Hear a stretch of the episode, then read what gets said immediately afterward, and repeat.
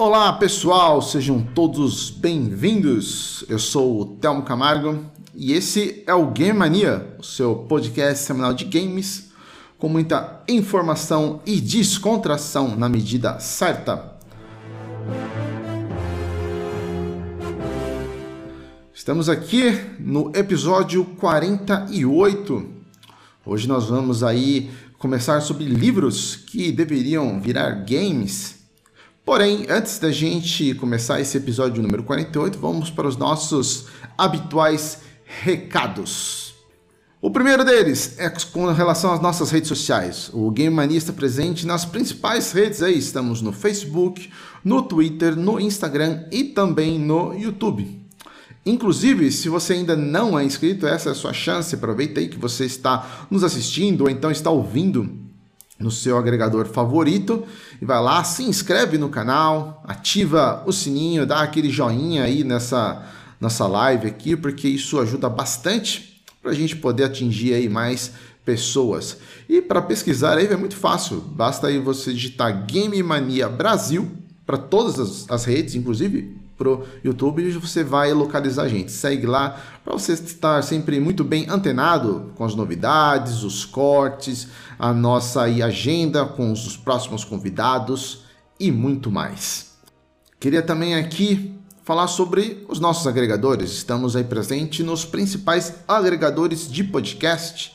Estamos aí no Apple Music, no Google Podcast, no Spotify e agora também no Amazon Audible e também no Deezer. Então, para você nos localizar também é muito fácil, é igual as outras redes sociais.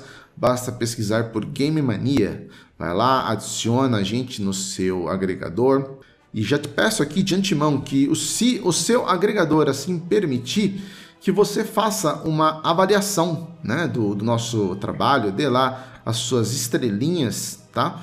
Porque ela ajuda bastante a gente a prospectar novas pessoas aí que às vezes é, não têm acesso né, ao link direto, ou então através do nome, vão pesquisar por um termo aí mais genérico sobre videogames e aí eles vão encontrar a gente. Então, quanto melhor for a nossa avaliação, mais fácil as pessoas vão é, nos localizar. Então, se você puder, se o agregador permitir, vai lá e faça a sua avaliação. A gente vai agradecer bastante. Queria falar também aqui sobre o nosso grupo do Telegram, grupo aí do Game Mania. Para você participar, basta aí você escanear o QR Code que está do lado direito da sua tela, ou então através do link t.me barra grupo Game Mania. Lá você vai poder conversar comigo, com o Kumba, com todos os outros participantes do Game Mania, inclusive os redatores também do Xbox Mania. Tem mais um outro pessoal que entrou lá também. Muita gente boa, tenho certeza que você vai gostar, você vai se divertir de montão. E o último recado é que vocês visitem o nosso site parceiro, o Xbox Mania. Lá vocês vão ter aí todas as informações sobre o universo Xbox, notícias, análises, artigos e muito mais. Para acessar, você digita aí www.xboxmania.com.br. Bom, vamos lá, vamos trazer então aqui para a tela os nossos convidados de hoje. Bom, aqui do meu lado direito, como sempre, ele, o nosso responsável pela pauta, Luiz Eduardo Cumba. E aí, Cumba, beleza, meu querido? Beleza, Thelma. Boa noite. Boa noite, galera do Game Mania. Tudo bom com vocês aí? E, cara, hoje vamos falar sobre livros, né? Que deveriam virar games. Eu já vou adiantando um livro que não seria um bom game, cara. É, Kama Sutra. Não ia ser bom. não ia ser legal. Uh, não ia ser legal, né? Não, definitivamente não. Com a gente também aqui, ele estava um pouco é, distante, né? Voltou novamente. Nosso RPGista favorito, Lucian Ribeiro. E aí, Lucian, beleza, meu querido? Olá, senhoras, senhores e androides. Como sempre, um prazer inenarrável estar aqui com todos vocês, principalmente vocês aí, meus nossos caros ouvintes. Talvez não seja um prazer tão inenarrável essa piada de tiozão do Kumba, mas estamos aqui por, por, um assunto muito mais interessante. Prazer e é até a aí. próxima. muito bom. E hoje temos aí uma convidada especial, super especial, nossa querida Laís Olha, quase que eu falo errado. Eu ia falar faquin, daí todo mundo fosse então, só vai falar errado. É, fa, é facim, tá certo? Ou tô errado? Facim. Facim. Isso. Tá vendo? Ainda bem que me corrigiram. Enfim, a Laís Facim. Pra quem não conhece, a Laís, ela é. Cara, a Laís, ela é, ela é muito fera, velho. Ela é bastante coisa. Ó, escritora, roteirista, youtuber, gamer, cosplayer. Aliás, inclusive, eu até tava brincando com ela aqui no, no, no- antes da gente entrar no ar, que eu fiquei até um pouco mais assim sossegado, que ela não veio de, de cosplayer da lei de que senão eu ia me sentir um pouco incomodado, como todo mundo sabe, eu sou meio cagão pra essas coisas, né? Não tenho maturidade pra isso, né? Deveria ter com 43 anos, mas não tenho maturidade pra isso. Mas enfim, é, Laís, a gente tá muito feliz aí de, de receber você. Espero que você se sinta à vontade aqui com a gente, conversando e, enfim, fica à vontade pra se apresentar também. Seja bem-vinda. Obrigada, eu gostei muito do convite, ainda mais quando vocês me falaram qual que era a pauta, livros, né? Você sabe que eu sou muito, muito entusiasta em falar sobre, ainda mais misturar livro com o jogo, que basicamente é o que eu faço, né? No meu trabalho, tanto, na, tanto em outras plataformas quanto no YouTube também.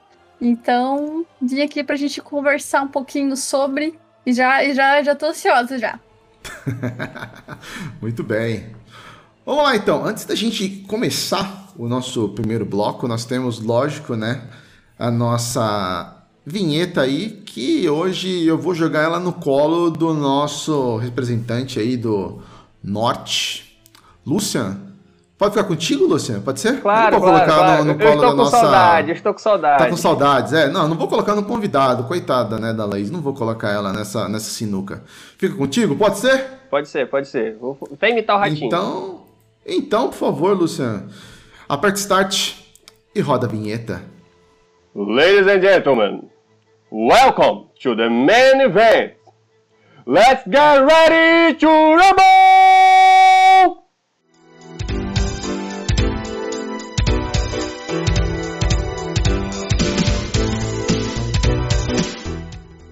Livros e games são mídias bem diferentes. Enquanto games entregam experiências mais completas em termos visuais, sensoriais e sonoros, livros, na maioria das vezes, deixam nas mãos do leitor toda a sua carga de imaginação, focando muito mais na complexidade da narrativa. Mas uma coisa eles têm em comum: excelentes histórias. E mesmo que existam bons games baseados em livros, como The Witcher, o número incrível de obras literárias ainda é pouco explorado no mercado de games.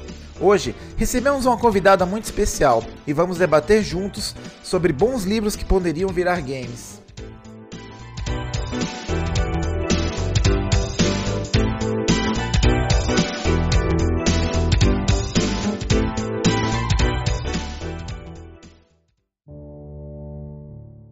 Opa, voltamos. Então aí vocês viram a pauta de hoje.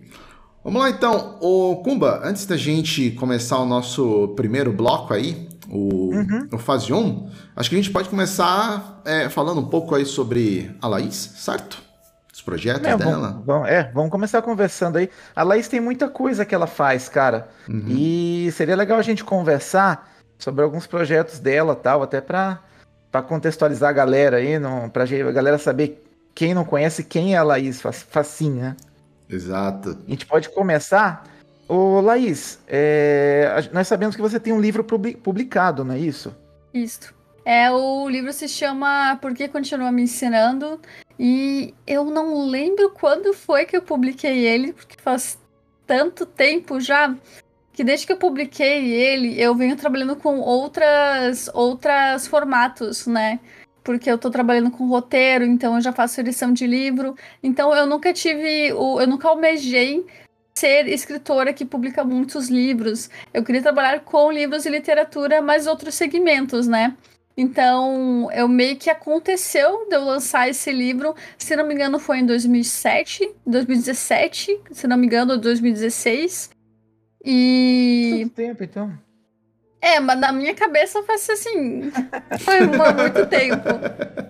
E, e desde então eu sempre joguei muito, muito jogo e tal. Daí eu pensei, não, mas eu vou fundir essas minhas duas paixões, né? E começar a fazer um trabalho meio que conjunto. Então eu acabei que não, não publiquei mais nada em mídia física, pelo menos. Eu fiz algumas outras participações em livros de contos e tal, mas publicar solo eu não publiquei mais nada, né?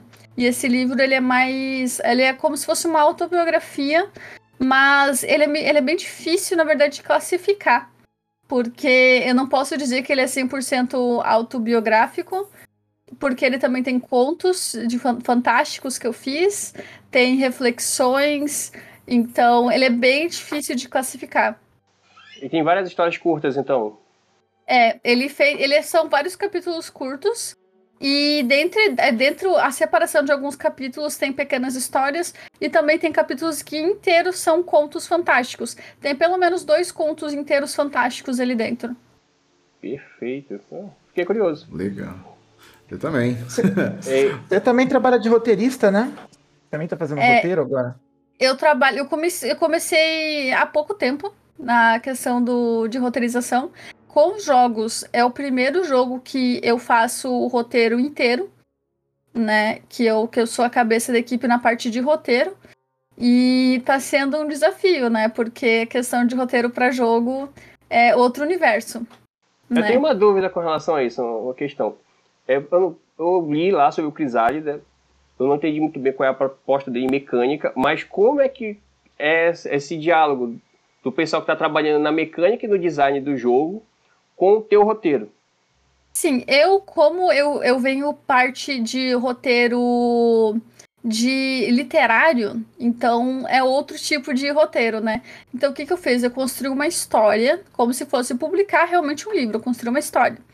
E na verdade virou uma novela, ele é um. não chega a ser um romance, não é tão grande, porque até o jogo, a, a proposta não é ser muito longo também.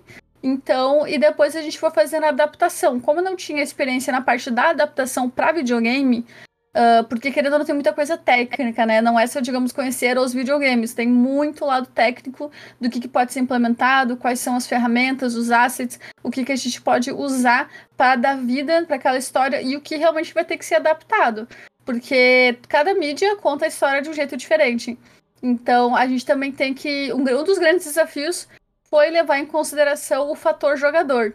Que é, a gente leva, claro, em, em consideração o fator leitor quando está fazendo um livro, mas ele não tem tanta interferência, a gente só leva ele em consideração para saber quais são as reações que a gente quer ou não tirar dele. Mas em relação ao jogo, você tem que levar completamente em consideração o jogador, porque na verdade, sem o jogador não tem jogo, né? Então todo jogo tem que se moldar e se formar ali ao redor do, das expectativas do jogador, da experiência dele, uh, e, e, principalmente fazer com que o jogador sinta que a história não vai acontecer sem ele. O jogo não vai fluir sem ele ali. Então tem toda essa parte técnica, né? E então aí eu, o bom é que na minha equipe tem, ela, ela é mista, ela tem tanto. Uh, ela é toda totalmente formada por mulheres ela tem mulheres que Legal. são que nem eu, que nunca trabalharam tecnicamente dentro do jogo. E tem a outra parte que são mulheres muito experientes. Então, as experientes estão ensinando a gente, estão ajudando, né? E eu recebi muita ajuda nesse sentido, né? De, ó, oh, Laís, isso aqui dá para fazer, isso aqui a gente pode implementar desse jeito, isso aqui a gente vai poder, vamos adaptar, como é que adapta? E aí, querendo ou não, é um trabalho muito minucioso, porque se eu, por exemplo, se eu tivesse experiência em realmente fazer todo o jogo uh, diretamente voltado para para jogo mesmo, né, a história toda para um jogo, eu acho que seria uma abordagem já teria desde o início feito de maneiras diferentes. Mas tá sendo uma experiência muito muito grandiosa para mim, porque eu tô pegando uma área que eu já tenho certa experiência e tendo que transformar e aprendendo a como transformar para outra mídia. Tá sendo muito divertido. O Crisálida, ele tá em financiamento coletivo ainda? Ele tá em financiamento coletivo. E tá, tá por uh, auxílio mensal, né? Uhum. É auxílio recorrente o nome, né? Tá pelo Apoia-se, não é isso? Isso. Bacana. Uh, a gente, assim, particularmente, é, Uh, eu tô falando por mim, assim, eu, eu, não conhecia muito, muito, assim, a fundo o seu trabalho. A gente começou a conhecer, tipo, pra valer, realmente quando é, eu tive mais contato com o pessoal lá da, da Able Gamers, né? O Chris Eba. E foi meio que é, paixão assim à primeira vista, porque eu gostei demais do conteúdo que, que você produz, que você tem lá no, no seu canal do, do, do YouTube, que, tipo assim, é muito bom, tá? Você tá de parabéns. Aquele vídeo do Hospital Colônia lá, daquele livro fantástico, cara. Não, eu, é fantástico. Eu vi o vídeo assim de cabo a rabo. Putz, é difícil achar material assim Exato. sobre esse assunto, assim, né? No YouTube, né? Você acha, Sim. mas. Não, em Bem português ainda, né? Em português tem essa também, né? Então, é, dif- é, é um negócio assim, é muito bem produzido, você tá de parabéns.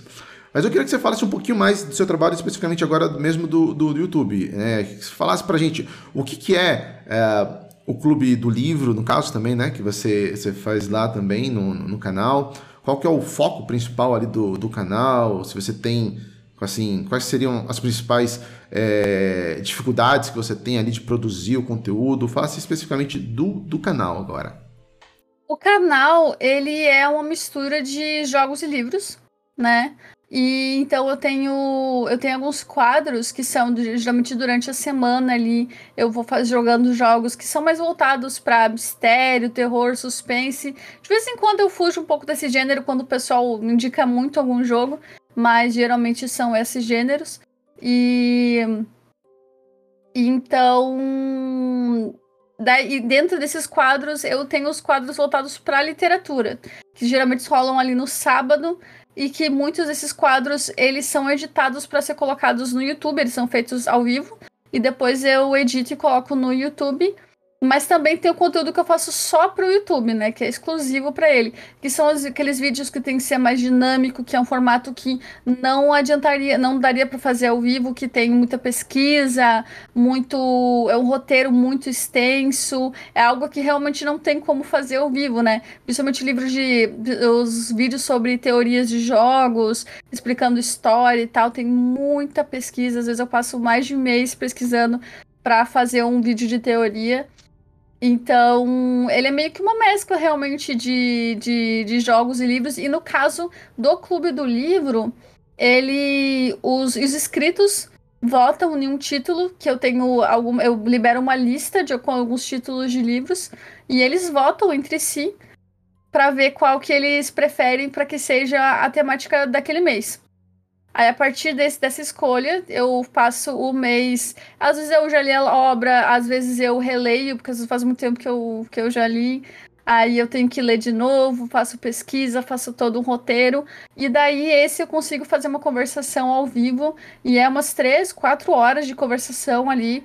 Tanto de pessoas que pessoas podem participar, pessoas que já leram, que querem comentar alguma coisa, ou pessoas que viram um filme ou uma adaptação da obra, ou pessoas que não conhecem mesmo a história, mas querem ir ali, querem participar e querem conhecer, para ver se vão realmente ah, se interessar para comprar o livro, né? E, e dessa questão do Clube do Livro, é, ele é uma gama muito ampla de, de temas. Eu pego assim tanto que tanto que tem a ver com o jogo. Às vezes eu pego um livro que seja uma adaptação de um jogo, né? O que foi o que foi a inspiração para um jogo. E eu misturo ali os dois universos e eu falo, ó, é, faço a diferença entre cada uma das mídias, ó, aqui eles mudaram isso, aqui eles mudaram aquilo. Tem muito livro que veio a partir de jogo que é uma expansão dos jogos, dos universos. Então eu aproveito para contar as histórias dessas expansões, sendo canon ou não. Então, assim, é, é muito amplo na questão do Clube do Livro. E esse é só uma vez por mês, porque realmente dá um trabalho muito grande fazer. Ah, legal. Eu tava até curioso, um dos vídeos que eu vi no teu canal e gostei muito foi o da Moura Torta. E acho que é mais recente, deve ter uns três meses. É um vídeo curtinho, mas eu gostei demais dele. Assim, eu, leigo, nunca tinha ouvido falar da Moura Torta. Eu fiquei pensando, de onde essa menina conseguiu essa informação, dessa, dessa, desse folclore, de onde, como, como foi a pesquisa? Esses, esses de folclore, geralmente eu procuro em acervos de livros. Que, porque querendo ou não, lenda folclórica são contações de história, né? Então a pessoa vai de boca a boca ali e a pessoa vai passando. Só que em algum momento essa história passou por algum escritor. Então tem registro delas. O, a diferença é que quando você registra uma lenda folclórica, não existe um registro oficial. Tem a sua versão da lenda. Por isso que, por exemplo, se você pegar uma história sobre o Saci Pererê, que é a boleda folclórica, não existe uma versão oficial dessa história. Existem as mais famosas, ah, o Monteiro Lobato, né? Existem uhum. escritores realmente que, que, que meio que quase viram as oficiais. Mas é domínio público. Então, lenda uhum. folclórica é domínio público. O que eu faço é pegar a, a, o registro que é mais aceito como o mais comum, o mais acreditado, e de vez em quando, quando, eu encontro uma versão da história que seja interessante, eu coloco até às vezes duas, três versões da história no mesmo livro, no, no mesmo vídeo, né? Eu conto, ó, essa aqui é mais comum, mas tem essa variação aqui e essa aqui que são interessantes também. Mas geralmente é em acervos, às vezes até acervos de livros digitais tem, e tem muito livro em domínio público, mas tem muito livro que, por mais que até, até na Amazon você encontra livros com coletâneas de, de lendas folclóricas. E eu acho que o único detalhe é a gente ter em mente que, em questão das lendas, não existe um registro oficial. Tipo, essa história tá certa e essa tá errada, sabe? É, eu acho que essa é a magia da contação de história. E questão da Moura Torta se enquadra nessa também, né? E se não me engano, da Moura Torta eu contei umas duas ou três versões da Moura. Eu acho que foram umas quatro até. Acho que você conta. É, tem, tem, a do, do caldo do cozido, que você até faz um comentário engraçado. Ah, aparece ali, ainda bem, né? Uma coisa assim. Né? Graças a Deus, tá Graças viva. a Deus, isso. Legal. Galera, vamos passar pro tema do cast então? Vamos, boa. Fase é, a gente pode começar falando aí. É, primeiramente, a gente pode falar as boas adaptações, inspirações de livros para games. Não necessariamente de, o, o de games para livros, né? O, o que, que tem de game hoje que é, que é, que é uma boa referência, assim, de inspira, que foi inspirado em livros, assim? Call of the A gente tem... Oi?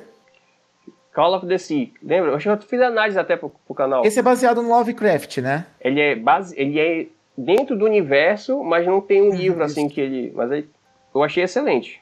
Sim, foi muito bom também. Você fez análise, eu gostei também. Uh, vamos lá, vamos puxar aqui. Acho que um dos famosos aí, últimos, né? Mais recentes aí. Uh, The Witcher. Certo? The Witcher é muito bom. O jogo é muito bom. Sim, não tem que falar. O seriado eu tenho as minhas dúvidas ainda. Não me conquistou muito, mas ok, vai. E o que, que, você acha, ô, ô, ô Laís? É, você gostou do The Witcher? O que, que, que, você tem a dizer dele aí? Ou de outro que você queira falar The também? Witcher, eu acho que em questão do, do, do seriado, ele poderia ter utilizado mais os sinais. Eu achei que eu senti muita falta deles. Uhum, e verdade. eu acho que teve muita briga de espada e não teve muitas das outras coisas que eu acho que teria no, no The Witcher. Mas eu acho um seriado muito bem produzido. De qualquer forma, eu me diverti bastante assistindo. E em relação a, ao jogo, eu acho um dos melhores jogos já feitos. É fantástico. As adaptações das histórias, todo, tudo que eles tiveram que realmente adaptar do livro, que não é diretamente ligado, eu achei que foi muito bem feito. Uma sacada muito boa, porque querendo ou não, não tá igual os livros. É, sim. E é muito bom, porque quem consumiu a mídia do livro vai poder jogar e vai ter surpresas, né? Eles levaram ela... a questão da adaptação ao, ao, limite, né? Realmente é, é uma adaptação, não é um. É uma adaptação. É. Exatamente. E porque em relação ao livro, eu acho que são é uma série ótima de livros, mas eu tenho um problema muito muito pontual que o autor ele escreve de um jeito bem machista. Ah, então tem termos ali, tem situações, tem, tem coisas assim, até, até na verdade já participei até de uma conversação sobre o tema do machismo dentro do. Não é nem dentro do universo The Witcher, por causa que, na verdade, é a relação a como o autor escreve. Às vezes não é nem uhum. os personagens em si, é o jeito que o autor descreve certas coisas. Que realmente é uma pauta muito extensa, então se a gente entrar nesse, nessa pauta, a gente vai. A gente vai a noite inteira. Então, eu te... só que esse ponto que me irritou nos livros, uh, eles conseguiram fugir no jogo. Uhum. Então, assim, eu pensei, ó, olha aí, ó, tem um ponto a mais ainda. Ficou melhor. Na série também conseguiram fugir. Na série também, verdade. É, então assim, é um ponto, é uma, é esse que é o ponto da adaptação. Você consegue ajeitar o que ali tava muito estranho, sabe? É a forma como conta a história, né? Uhum. Esse, esses negócios de jogos baseados em livros, eu, eu tenho um certo problema quando a proposta, que é igual no The Witcher, é te fazer passar pelo personagem principal, porque realmente no The Witcher é uma adaptação mas em alguns outros jogos que te vendem a, a ideia de que você vai se sentir como o personagem principal, normalmente não consegue. Eu cito aqui um exemplo bem, bem vagabundo, mas é o. Por exemplo, se, se você pega os jogos do Harry Potter, ah, Pedra Filosofal, você não se sente Harry Potter. Tá? E são jogos bem ruinzinhos. Porém, se você pega um jogo dentro daquele universo, como teve o jogo de quadribol, que foi da EA, exclusivo, é um jogo muito bom. Tá dentro do uhum. universo. Uhum. É, Call of Duty tá dentro do universo e não te passa a, a, a... Ele nem se propõe a ser. te botar no, no papel de um personagem principal. Porque quando você vai tentar ser o personagem principal daquele livro, você tem que garantir para o jogador que você vai se sentir como ele quer, né? Por exemplo, o Batman, o Asilo Arkham, ele é um dos poucos jogos em que eu vejo que você conseguiu aquela sensação de você se sentir na pele do herói. Feels like a Batman. Que os outros jogos de heróis, Homem-Aranha, uhum. essas coisas não conseguem. Sim. Então eu sou muito preocupado quando um jogo vem assim, olha, você vai jogar no papel do personagem principal. Eu, opa, calma aí. Ah, verdade. Manda aí, Kumba. Não, é, mas é, é, realmente o que é? acontece, é? né? É muito Sim. mais fácil você não fazer uma adaptação do livro. Você fazer um game baseado no universo daquele livro, mas uhum. talvez com história diferente, ou focando em um só personagem da, da, daquele universo tal. Acho que é muito mais fácil, né? Acho que, o, acho que o The Witch era mais impressionante por causa disso. Que ele não fez isso, né? Uhum. Laís, eu nunca li o livro do The Witch, mas ele é em primeira ou terceira pessoa? Terceira. Já tive que me lembrar que faz um tempo já. É. Mas ele é em terceira. É. Não, nesse caso, acho que até. Porque seria mais difícil primeira, acho que em primeira pessoa fica mais complicado ainda.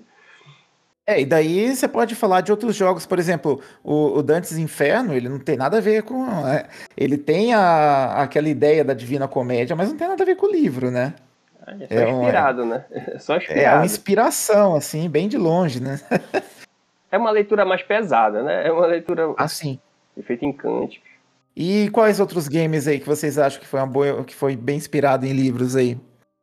Eu vim pra xingar. Se for pra elogiar, eu deixo com você. Cara, um que eu particularmente, como eu falei, né? Falei, eu não sou o, a melhor é, é, referência de, de leitura, tá ligado? Mas um que eu li, sim, todos eles com vontade, eu gostei muito, é, foi Senhor dos Anéis. Eu gostei bastante, bastante dos livros. Uh, depois, na época, eu assisti, quando saíram também todos os filmes no, no, no, no cinema. Então, assim, faz muito tempo eu assisti no cinema. É... Eu achei legal, mas eu senti falta já ali. Lógico, é, é a mesma coisa, era uma adaptação, mas eu senti falta de muita coisa de que eu tinha lido no livro e eu não vi no, no, no, no filme é, é, é em momento algum. Uh, e depois os, os, jogos, assim, os jogos. Tiveram alguns jogos que foram, assim, retratando meio que os filmes e não foram muito bem. Mas daí a gente é. teve, por exemplo, Shadow of Mordor, que já foge um pouco mais do, do script, vamos dizer assim, do, do filme, mas ele tá dentro do, do universo, né, do, do, do Senhor dos Anéis. Aí eu acho que funcionou melhor, cara. Tinha um, melhor, né? Funcionou bem melhor. E é um dos jogos Shadows que eu of Mordor é muito bom. É muito bom, é muito bom. Eu, eu acho que assim, por ele não ter ah, você vai jogar com o Aragorn, você vai jogar com o Legolas, assim, por ele não ter um personagem do, do filme, ou seja, de colocar, tipo, é, é, não é uma história assim, é uma história inédita, de alguém que não tá dentro aí, mas está dentro do universo. Eu acho que esse foi o segredo dele do sucesso, porque tirou suas expectativas de filme, assim, essas coisas, para te colocar dentro do universo só, e aí você fazer a história lá dentro. Eu, particularmente, gostei bastante dos dois jogos, do, dos, dos dois Shadow of Mordor. Cara, essa questão do, do Senhor dos Anéis me lembrou um negócio, acho que até conversei com o Kumba durante a semana sobre isso. No início dos anos 2000, na, no auge da febre dos filmes, saíram duas franquias de jogos pro PlayStation 2 do Senhor dos Anéis. Um da EA, que tinha os direitos autorais do filme, então ele era muito preso ao que foi mostrado no filme, que não é necessariamente tudo que está no livro e nem necessariamente igual ao que está no Uhum. livro. E tinha um- uma, uma franquia que tinha os direitos autora- autorais do livro. Em termos de roteiro e adaptação, foi excelente. Um jogo maravilhoso. Por que não ficou famoso? Porque mecanicamente era muito ruim. A jogabilidade, se adaptar. E aí, cara, que a gente estava falando, falando de o jogo é bom, conseguiu, em termos de roteiro, passar a imagem que, o, que eu acredito que o Tolkien queria passar, pelo menos que eu tenho do livro. Contudo, caiu, o problema morreu com os programadores. É, infelizmente nem é tão conhecido. Se você procurar no Google é até um pouco mais difícil de achar. E deve ter outros, trocentos outros casos do mesmo jeito, assim. Legal. Laís, você tem algum game aí que você acha que foi uma boa adaptação de livro que você tem lembrado aí? De que a galera gosta de falar mal, que é o Call of Cthulhu. Eu acho que foi muito legal. Muito bem. Né? Porque assim, ó, na verdade, o Call of Cthulhu, ele meio que pega ali uma inspiração no, no chamado de Cthulhu mesmo. Ele dá algumas alteradas, mas eu gostei muito da atmosfera, que querendo ou não, é a atmosfera que o Lovecraft mais pesa nos livros dele, né? Porque Uhum. não tem, não tem ah, o grande plot twist, o grande jump scare ali. Não, tem a atmosfera Lovecraft, Lovecraftiana. Eu acho que o Call of Cthulhu foi muito bom eh, comparado ao que o The Sinking City tentou fazer. Hum. The Sinking City tentou ser algo assim que, nossa, investiu em publicidade, veio. Ah, vai ser o jogo Lovecraft. Eu lembro que eu tava muito no hype também. E daí quando eu joguei, eu fiquei tipo. Nossa, conseguiu ser pior. Conseguiu ser muito pior. o, o The Sinking City é um jogo que, assim, vira e mexe ele tá em, em promoção. E ele é aquele jogo que eu tenho uma curiosidade, justamente porque é, me, me, me traz, né, esse do, do Call of Cthulhu na, na cabeça, traz aquele. Você fala assim, pô, será que é, é um ambiente que tá ali? Será que é alguma coisa parecida? Mas, cara, ele é aquele jogo que sempre ele tá indo na promoção, mas ele, ele não me compra para que eu compre ele, entendeu? Eu não sinto a segurança assim de, de investir a grana lá justamente por isso, né? E agora você falando, já, já deu uma, um balde d'água fria. Mas eu acho que realmente é a experiência válida, mas se, se você pegar na promoção. E se você não foi com aquela expectativa de que vai ser maravilhoso. Ele Sim. tem seus pontos legais, sabe? Uhum. Mas são pontos bem pequenos, assim, não, não, não é muita coisa, não. Tá. Entendi. Laís, Entendi. dá de 0 a 10. The Sync City. Qual a sua nota? Quatro. Eita. Nossa! Nossa!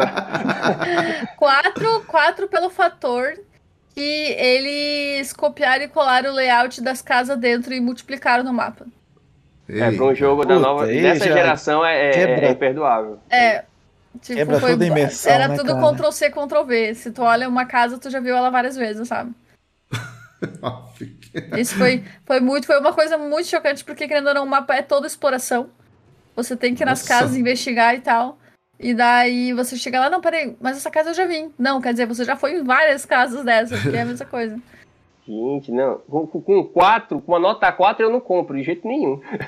Não, Nem também não. promoção. E o, e O o Call of of Cthulhu Cthulhu? eu acho que é um 7. Eu acho um 7. É melhor. Ah, melhor. Mas Já. ele não, ele não, não chega a ser aquele, por exemplo, que nem Song of Horror.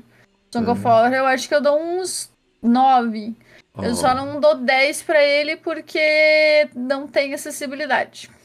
Ah, acho que a galera. uma- Tem uma mecânica Fernando bem ruim dele lá que não tem como tirar e daí muita gente reclama e não tem o que fazer, né? Fernando Stuck que falou desse game, né, no último cast, não foi? Foi, foi, foi. É? Ele comentou, exatamente. Curioso pra Esse, jogar ele, esse é, novi- esse é novidade pra mim, eu tô até jogando aqui, pesquisando aqui. Esse, é- esse tem uma atmosfera pesadíssima. Olha aí, pessoal, olha a dica, a primeira dica aí. Ele, é, primeira dica aí. E ele é baseado no, no, no universo Lovecraft também, né? Também. Uhum.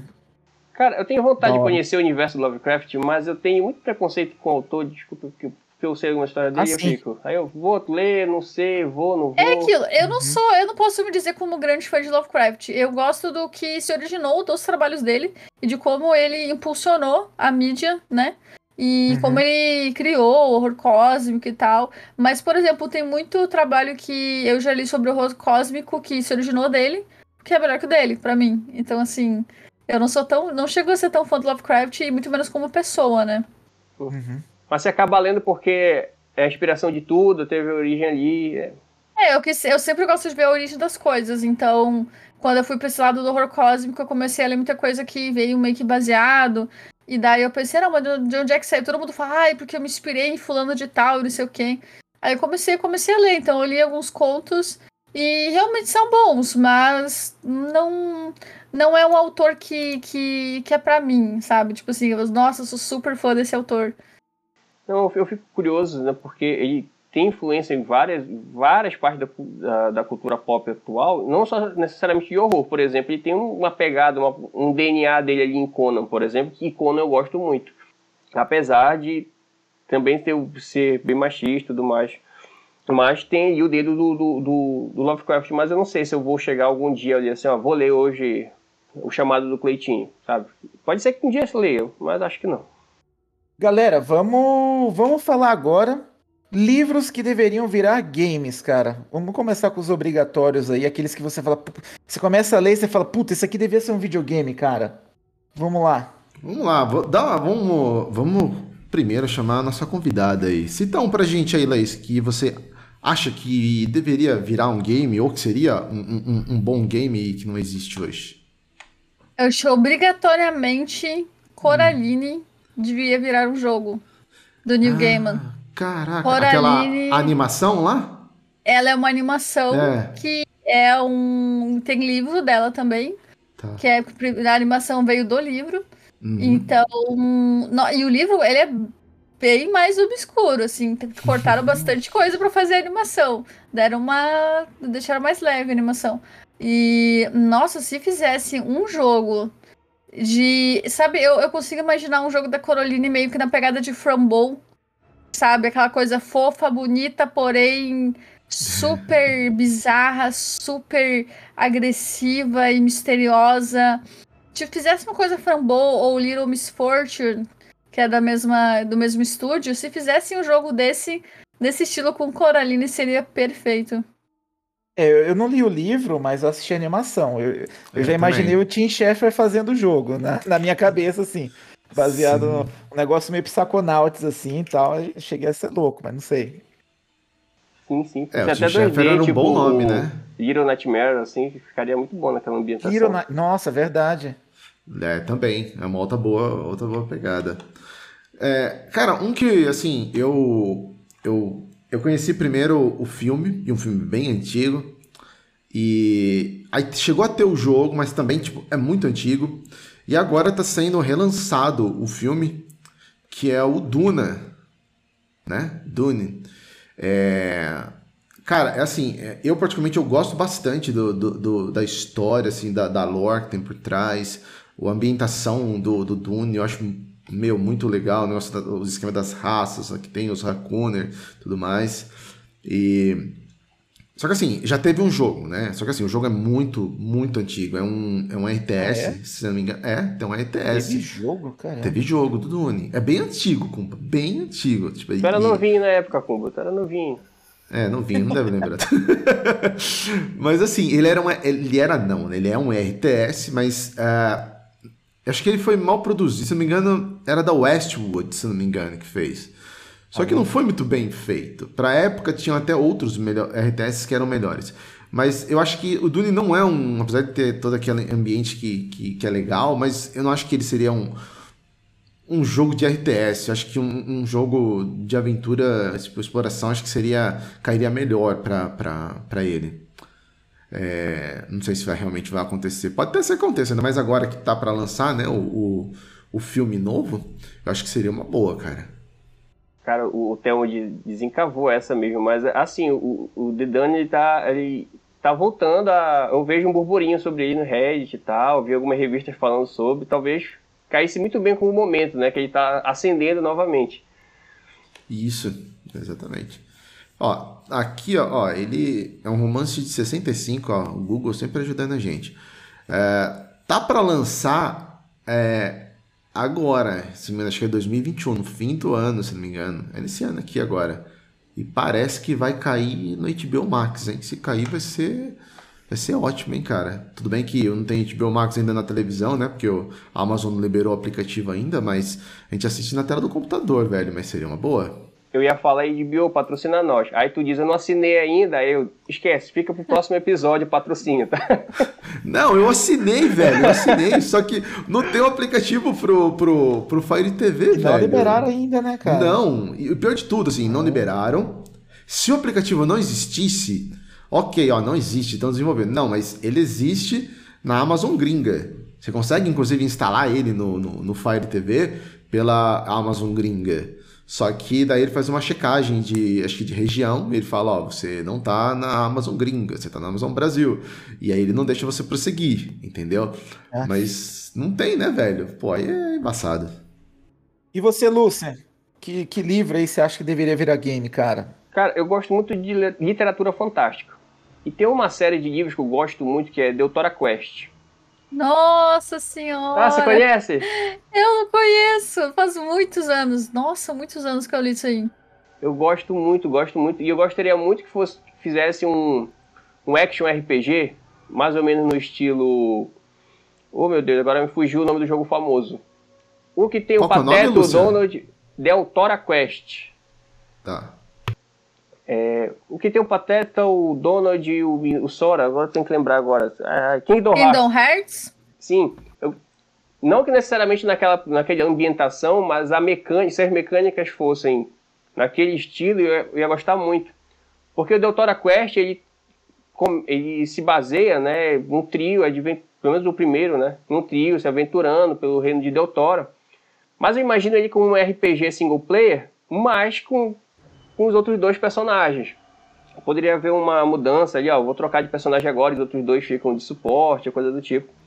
Eu ia achar muito massa, cara. Eu, eu compraria na pré-venda, esperando que não fosse tão ruim. e depende do estúdio também, né? Depende da boa é. vontade dos caras. Ah, isso é sim, é verdade. Sim. É, tem que pegar um estúdio bom aí, um japa, né? Um japa. Cara, eu não digo que um japa, mas hum. ficaria bom. Eu lembrei de um aqui, é, me, me corrijam aqui, que a, a memória me, me aplicou uma, um branco aqui. É, o Percy Jackson teve jogo já? Que teve filme, tem o livro. Teve o filme, mas acho é, que. teve o filme, jogo. teve o livro, o livro, inclusive, eu li que eu peguei, eu peguei da minha irmã. Agora eu não lembro se teve jogo do, do Percy Jackson, cara. E assim, é um, é um livro que eu, que eu.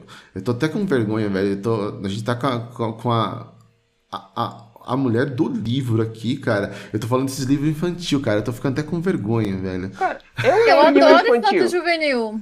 Leio muito. Eu Tanto que Coraline é, é considerado infantil, né? Infanto juvenil.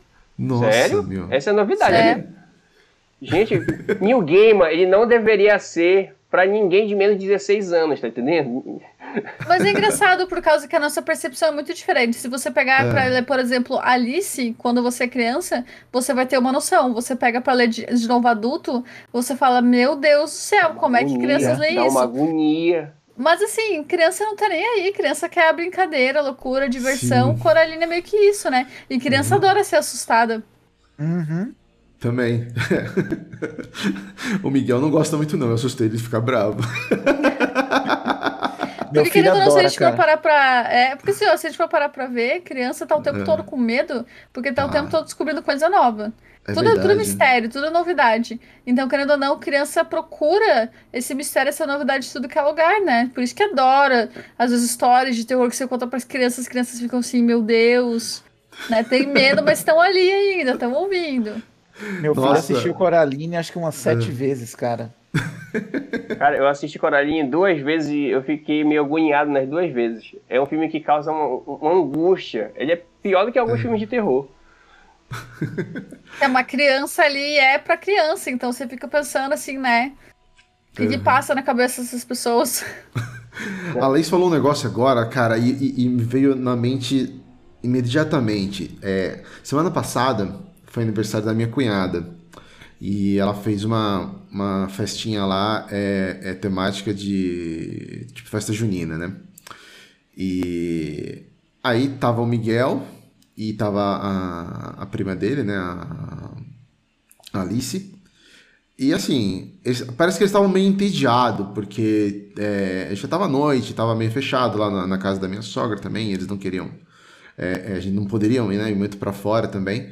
E aí eles estavam, tipo, entediados e eles estavam enchendo o saco do, dos adultos para os adultos entreter eles, brincar com eles. E ninguém tava muito afim de brincar, de correr. Não, vamos brincar de esconde-esconde, vamos brincar de pega-pega. Falei, velho, ninguém quer brincar desses negócios agora.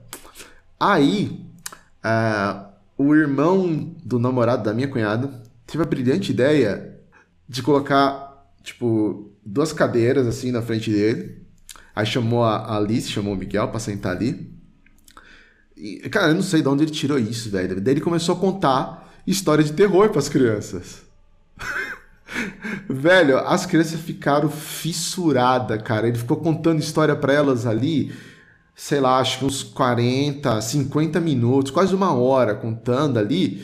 E você via assim o olhinho dos dois brilhando, os dois não piscava, cara. Não piscava. E assim, eles ficaram tão entretidos, mas tão entretidos com, com a história. Aí quando acabou, eles não, mas conta mais, conta mais. E depois? O que, que vem? O que, que vem? Vai, conta mais. E vai. E não sei o quê. Cara, bate muito com que, o com que a Laís falou, cara. Criança, é, realmente, ela gosta de descobrir essas coisas e ela, ela vai atrás mesmo, né? Ah, não sei, gente. Verdade. Eu, eu, eu era o caçula, e meu irmão ficava contando histórias de terror assim, e eu não gostava não, só que eu dividia quarto com ele, então não tinha pra onde escapar. Eu nunca gostei desses uhum. negócios aí, não. Eu ficava evitando. Bom, outro que vem na minha cabeça aqui agora, cara, é, nossa, eu tô puxando leitura antiga. É, o Pequeno Príncipe, a gente já teve, tem o um livro, teve uma. Tinha um desenho, né, que é antigo também, que passava na cultura. Teve uma animação, que é um pouco mais recente. Mas jogo também, nunca vi nenhum jogo do Pequeno cara, Príncipe. Ia, ia cair bem, hein? Ia cair bem, não ia não, cara? Eu acho que teve um bem antigo, mas daqueles de browser mesmo. Ah. Se não me engano, eu joguei. Mas, tipo assim, alguma coisa uhum. estilo clique jogos, alguma coisa assim, sabe? Uhum. É, Mas bem, bem, bem, simples. Uhum. Tipo, vamos supor, se tivesse alguma coisa no estilo Fable, por exemplo, imaginou, cara? Nossa senhora. Tem um, um potencial legal aí, cara. Ó, já fica ideia já, o, o, já vamos começar a anotar aqui como pra gente mandar pros caras, vai que a gente, uhum. alguma delas cola, tá ligado? Vende roteiro. É verdade. É, então, daí a, gente, daí a gente fala com a Thaís, a, a Laís, a Thaís, a Laís, daí ela faz o, o roteiro, todo mundo sai é, De responsabilidade, né? Fazer um roteiro de Pequeno Príncipe ah, então, não é pra qualquer um. Manda, Cuba. Galera, é, e, e, obras do Stephen King, cara? O que, que, vocês acham que poderia virar game ali na, no extenso... Nada no extenso, no extenso biografia dele aí. Pera, que chegou o meu momento. Dele. Qualquer coisa. Deixa com a especialista. Eu acho, eu acho que o Iluminado teria que ter um jogo hum. do Iluminado para depois ter um do Doutor Sono, porque eu acho que o Doutor Sono ele daria um ótimo jogo, só que não faria sentido ter o do, do livro 2 sem ter o do 1 um antes, sabe? Porque, uhum. querendo ou não, ali não, não é uma história que uh, dá para contar. Porque tem algumas histórias que a gente pode, né? Contar primeiro uma parte, a parte 2 e depois voltar e contar a parte 1. Um. Essa não faria sentido. Teria que ter um contexto do hotel, do Overlook. Ficaria muito legal. E tem muito, só que assim, tem muito jogo que já é inspirado na vibe do Iluminado, né? Então, mas eu não lembro de ter jogado nada que seja do Iluminado mesmo. Cara, eu lembro que tem um livro dele, ou, que inclusive saiu uma adaptação para filme. Eu acho que é a, a Torre Negra, cara, daria um cara, baita de um jogo de ação aí. Na verdade, é uma série de livros, são sete livros. Sim, sim. Eu adoro aquilo ali. E, ele, e é um, ele voa, na verdade, como eu vou dizer assim, ele passa por quase toda a obra dele dentro daquela coletânea. Inclusive, uhum. ele é personagem do próprio livro em alguns momentos. A partir do quarto livro até o sétimo, ele, ele é um personagem e eu acho muito interessante desse livro porque o Stephen King se escreve com um personagem muito ruim, muito é uma pessoa mesquinha e tal, e a visão que ele tem, porque a visão que ele tem dele mesmo nos anos 70, nos anos 80, que é a visão que na época ele era meio lesado das ideias mesmo. Né? O Stephen King de hoje é muito melhor do que ele era 40 anos atrás. E eu, é isso que eu ia falar. A Torre Negra é um, é um tem muito a oferecer. Para quem viu o filme, não entendeu nada, porque não tem nada a ver com a série de livros. É. Uhum. Eu acho que vale muito a pena um, um, um, RPG ou uma coisa do tipo, que tem que ser uma obra extensa, né? E que pode passar pelo. Eu não sei como é que tá o nome agora do, do livro de vampiros dele, lá do Jerusalém Slot, porque mudou o nome em português. E, mas ele passa por vários livros, tipo, inclusive tinha coisa. O Pet Cemetery também daria um ótimo, um ótimo jogo. Verdade. Também. Investigativo. Cara, é muito legal. É verdade. É, tem todo o mistério daquele, daquele, ah, uma família que se muda para um local, aí perde o bichinho, daí descobre que tem um cemitério uh, estranho perto ali do local de onde eles moram. Eu acho que daria uma, um ótimo jogo. Demais. Qual, qual que é o nome daquele, daquele cara que fez, a gente que a gente tava metendo pau nele num, nos outros cast atrás, aquele que fez o Ai, caramba, deu branco agora. O cara que a gente falou tem, mal tipo... dos casts atrás, qual deles? É, Kojima, Jack Black, quem mais Não, não, de aqui? produtor, é, de produtor de filme, o nome dele lá é, parece meio indiano, um nome estranho, lá que fez os sinais lá, qual é o nome dele? Ah, o que fez os sinais, caramba, puxa o nome dele aqui. Não, não é Minat Shyamalan?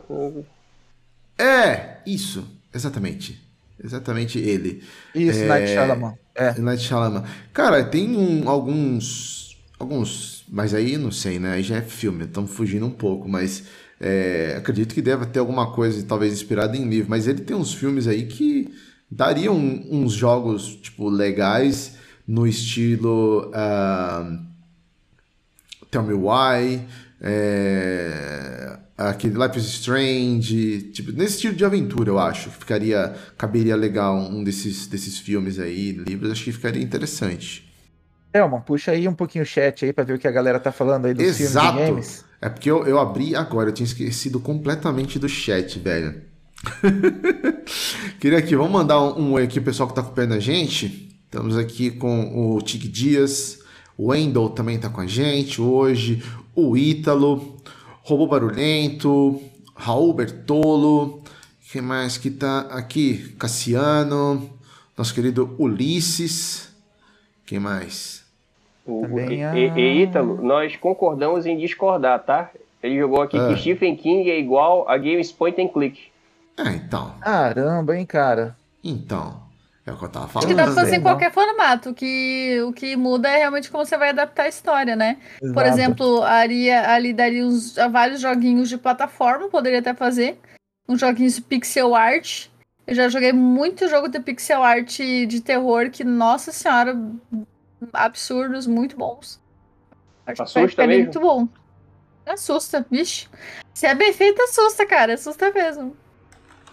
Pô, tinha um que é, tava até em promoção na na, na, na, na, na PCN, não. Bom, também deve estar na PCN, porque as duas estão fazendo promoção agora, tanto a PCN quanto a, a Xbox Store. Que é aquele. É, como que é o nome? Oh, meu Deus. Last Train. Last Train, Last Train, hum. cara. Meu, parece ser muito bom. E, tipo, é pixel art, mas, assim, a, a, a ambientação ali o, parece ser bem legal. Tem aquele outro, o é, Distraint também, é muito legal. Eu, eu, lembro dele. Agora, tem um que eu tô tentando lembrar que não tá vindo agora em mente, que também é muito bom. Mas são bons jogos também, que a Leis falou. Tipo, é pixel art, mas... É, é, rende ótimas histórias. E dá altos sustos é Witch's House. A Casa da Bruxa. Dá, dá alguns sustos, porque ele é bem, é bem inesperado, assim. Ah, bom, pelo nome já dá pra sentir que vai sofrer pra caramba. Mas é muito o, bom. O, o Ítalo, foi o Ítalo, é. não, deixa eu ver. Foi o Wendel. O Wendel falou do Cujo, cara, aquele filme, do, o livro do cachorro lá, do, do Stephen King. Porra, mano. Cara, eu só li os primeiros capítulos, por isso que eu nem falei do Cujo, mas assim, dá uma agonia realmente. O Cujo ficaria legal em algum um estilo tipo Darkwood, assim. Meio que é a visão de cima, e daí tá tudo escuro, você tem que proteger a sua casa, o cachorro ao redor ali, só com sons. Acho que daria um bom Darkwood. Verdade, né? Acho que o Cujo deveria ser mais o vilão do que se controlar ele. É. Faria mais sentido. Ó, o Cassiano falou que eh, a vila do, do, do Shyamalan, que a gente falou agora também, ia ser um bom jogo. Eh, quem mais? Jimmy falou que é Don Quixote, mas não daria um jogo, eu acho. O que, que você acha? Don Quixote viraria um bom jogo, cara? Caramba, mano. Adaptação, bem Uma adaptação, né? É, uma adap- é bem adaptação. Mas talvez, sei lá, tipo. Jogo de storytelling. storytelling. Aham. Eu acho assim, tudo dá jogo. Gente, tudo dá jogo. É. Só, só tem que achar o formato certo. Até você falou da, da piada do Kama Sutra, até isso dá jogo. Se fizer do formato certo, dá pra fazer jogo também. É Fazer só, um é, jogo do Não temos aí o grande Bíblia, né, mercado. Não temos aí o grande mercado de jogos pornô? com certeza. Por que não, velho. né? Aí, Kumba, dá ideia, Kumba. Esse, esse, É, esse ramo dá, dá grana, velho. Vou fazer esse do Kama Sutra, vou fazer do Apocalipse também. Você tem que fazer um jogo de RTS, tem que fazer o melhor Apocalipse bíblico possível aí, ó. Ia ficar louco, cara. Ia ficar louco. Vocês conhecem uma obra chamada Ah, Why the Last Man? É, O Último Homem. Eu acho que conheço. É, é um HQ? É uma HQ. É uma HQ. Ah, então Ela vai conheço. ter até uma adaptação pra, pra, pra Netflix, se eu não me engano. É um desses streamers aí vai fazer uma série deles. Cara, daria um ótimo jogo. Ele é feito pra ser jogado como o The Last of Us. E a, a narrativa ela encaixaria muito bem nisso, só que você tira os zumbis e só bota gente, gente chata no meio. Mas a narrativa cairia muito bem, muito bem. Eu lembrei dela porque essa é uma HQ que me marcou muito. Eu gostei muito na minha adolescência, porque são 60 edições. Saiu aqui encadernada pela Panini. Vale muito a pena conhecer. Pessoal que não conhece, vão atrás. Ó, o Wendel puxou mais um aqui, ó. A, a série do, de livros do Tom Clancy. Apesar que tem, tem jogos, né? Do, do Tom Tem um Clancy, monte, né? né, cara? Tem uma Um porrada, né? Tem muito jogo dele. Nossa, tem, tem um seriado, aliás, lá do, da Amazon também, né? Se não me engano. É, eu gostei, assisti uma temporada só, a segunda temporada ainda não, não fui, assisti a primeira, mas é boa também, cara. Eu gostei. Ah, vamos lá, pra gente é, fechar esse primeiro bloco, o Kumba do Fase 1, tem mais uma perguntinha que a gente reservou que eu acho que seria até legal. A gente falou de bastante jogos, né? Que a gente gostaria de, de- Aliás, de livros que a gente gostaria de ver virando jogos. É. Agora, quais livros que vocês acham que não deveriam de forma alguma ser adaptado para jogos? Que seria tipo uma, uma merda. Lúcia, você tem algum em mente aí, Lúcia? Cara, na verdade, tem um que eu gostaria que não fosse feito, mas já estão fazendo. Que, que um dia que eu vi a a- a- o trailer me deu uma ânsia, assim, uma agonia, que foi aquele Battle Royale do Vampiro à Máscara. Gente, que agonia me deu aquilo, porque ali é, livro de RPG, tá? Mas quando você joga Vampiro à Máscara, a pegada é completamente fora de um estilo de batalha, não é voltado para combate, é todo um acho- uma questão de intrigas políticas, etc. Agora eu fico imaginando como é que vai ser daqui a uns dois anos quando sair o jogo, que o pessoal, ah, você dá para te mestrar uma mesa de vampiro aí, aí eu penso, ah, eu vou montar um esquema de intrigas e tal, e eu fico assim, não, não, mas eu quero batalha que nem tá no meu Battle Royale aqui no, PlayStation 4, Ah, gente, não, não dá, me agoniou muito ver aquilo. Quando eu vi o anúncio desse jogo, eu, nossa, fiquei, nossa, que legal e tal. The Battle Royale. eu, Putz. Battle Royale eles tinham que fazer, eles tinham que fazer com jogos vorazes, né, mano? Não, É, o que ideia. faria sentido, né? Faria sentido. Faria mais sentido, é. Mas esse Battle Royale, acho que eles mais anunciaram meio que pra dar uma abafada no, no jogo mesmo pra valer. O outro que, Que tá, tá lá em atrasado, desenvolvimento né? foi Tá cancelado, atrasado, tudo, né? Não, cara, será que não foi por causa disso? Porque tá meio que uma odisseia, né? Cara. Aquele jogo sair, né? É. Se sair. Não, ele tava, ainda tá programado para 2021 em algum momento. Ah, não sai. Mas eles tinham que dar alguma, alguma, algu- algumas coisas, né? Dar alguma resposta. Mas um Battle Royale não era a solução, tá? Era melhor. Ah, não. Boa. E você, Kumba, tem algum que você tem em mente aí que você não gostaria de ver? Caramba, livro que eu não gostaria de ver virando jogo. Sei lá, cara, o Doce Veneno do Escorpião, da Bruno Surristinha lá. Ficou em livro, né? Ai. O Puma tá no, Vai, na, gente. na, na, na Bruna Surfistinha, Kama Sutra. Vamos mudar o, o repertório. Ah, mas pô, velho, não livro biográfico em si não dá pra virar muito game, né? Não tem muito sentido, né?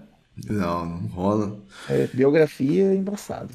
E você, Laís, tem algum aí que você realmente gosta bastante da, da- do livro, da história, que você acha que não poderia virar jogo de forma alguma, porque seria muito bem trabalhado, muito mal trabalhado, aliás?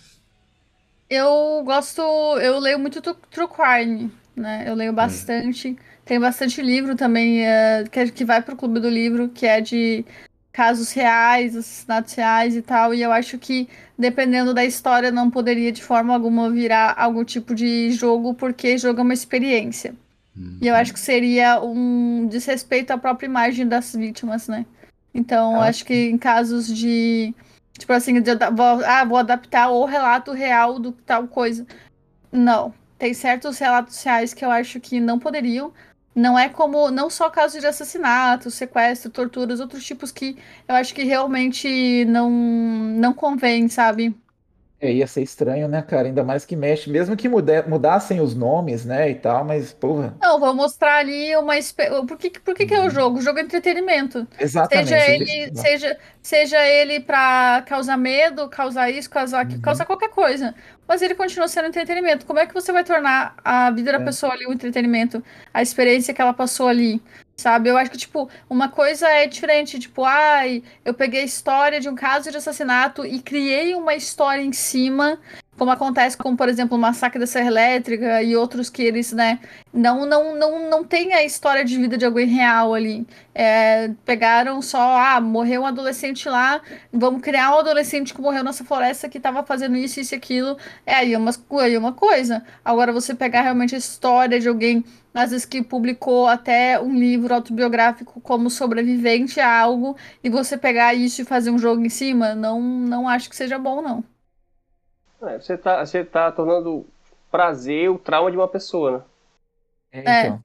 Tá comercializando algo em cima, não, não acho legal. É. A não ser que seja a própria pessoa que faça isso e que a pessoa ganhe com isso. Aí tudo bem, mas se, não, se ela não tiver no projeto, não. É, Acho que o game ainda é uma mídia que ela tem que amadurecer mais para ela para que e tenham games que não sejam só entretenimento, né? Que elas contem histórias assim, realmente como o livro faz, né? É muito difícil você separar o game do entretenimento ainda, pelo menos na minha opinião. Existem exemplos, né? Você pega, sei lá, De- Death, Death Dragon, a Câncer, tal, um livro, é um filme, um game extremamente pesado, é, quase que é, bibliográfico, biográfico assim. Mas sei lá, cara, game realmente você associa com entretenimento, né?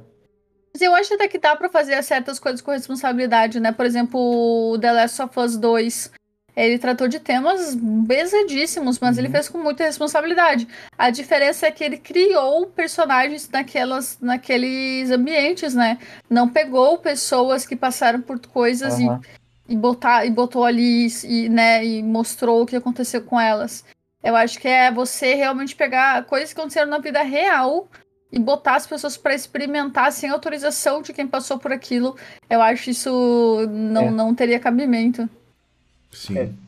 Nada justifica a, a tentar fazer alguém passar pela mesma sensação, ou pior ainda, pela sensação do assassino, que Nossa, não, não tem. Não, ó. O, o Cassiano, ele falou aqui, ó, é, um livro, eu não, não conheço, é Anne Frank, não ia Nossa ser Senhora. um bom jogo. O que, que seria Anne Frank isso? é pesadíssimo. Anne Frank é um diário de uma sobrevivente ao Holocausto. Quer dizer, Hum. não sobreviveu, né? É. Mas não é spoiler porque o livro tá aí há um milhão de anos e tem o Sim. memorial dela. Então, assim, todo mundo que vai começar a ler Anne Frank, na verdade, já lê na sinopse do livro, já tá falado que ela não sobreviveu. Mas ah, o livro é mais focado na contar como é que foi a experiência dela quando ela tava escondida com a família. E realmente, eu acho que eu acho que até poderia ser um jogo, mas teria que, por exemplo, ser um jogo no, no nível de This World of Mine. Que é ali uma Uhum. casa, né, e tal, com as pessoas. E não tem alívio cômico, assim. É, e eu acho que se fosse um This World of Mine, com muito cuidado e com autorização da família, tudo bem, senão não. Algo que nem Valiant Hearts também.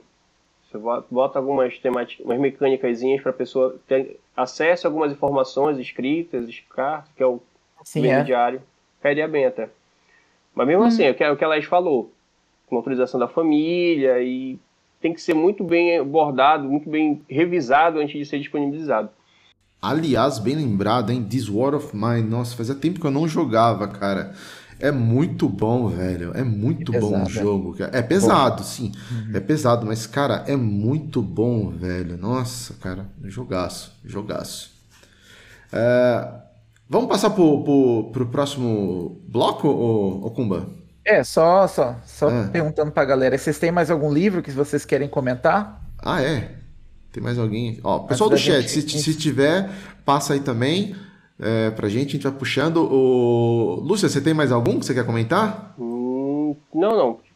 Não? A gente, Laís? pode, a gente pode passar aqui uma, Ah. uma o resto da noite, né, mas eu deixo aí com, com uma conversa de bar e rola muito bem.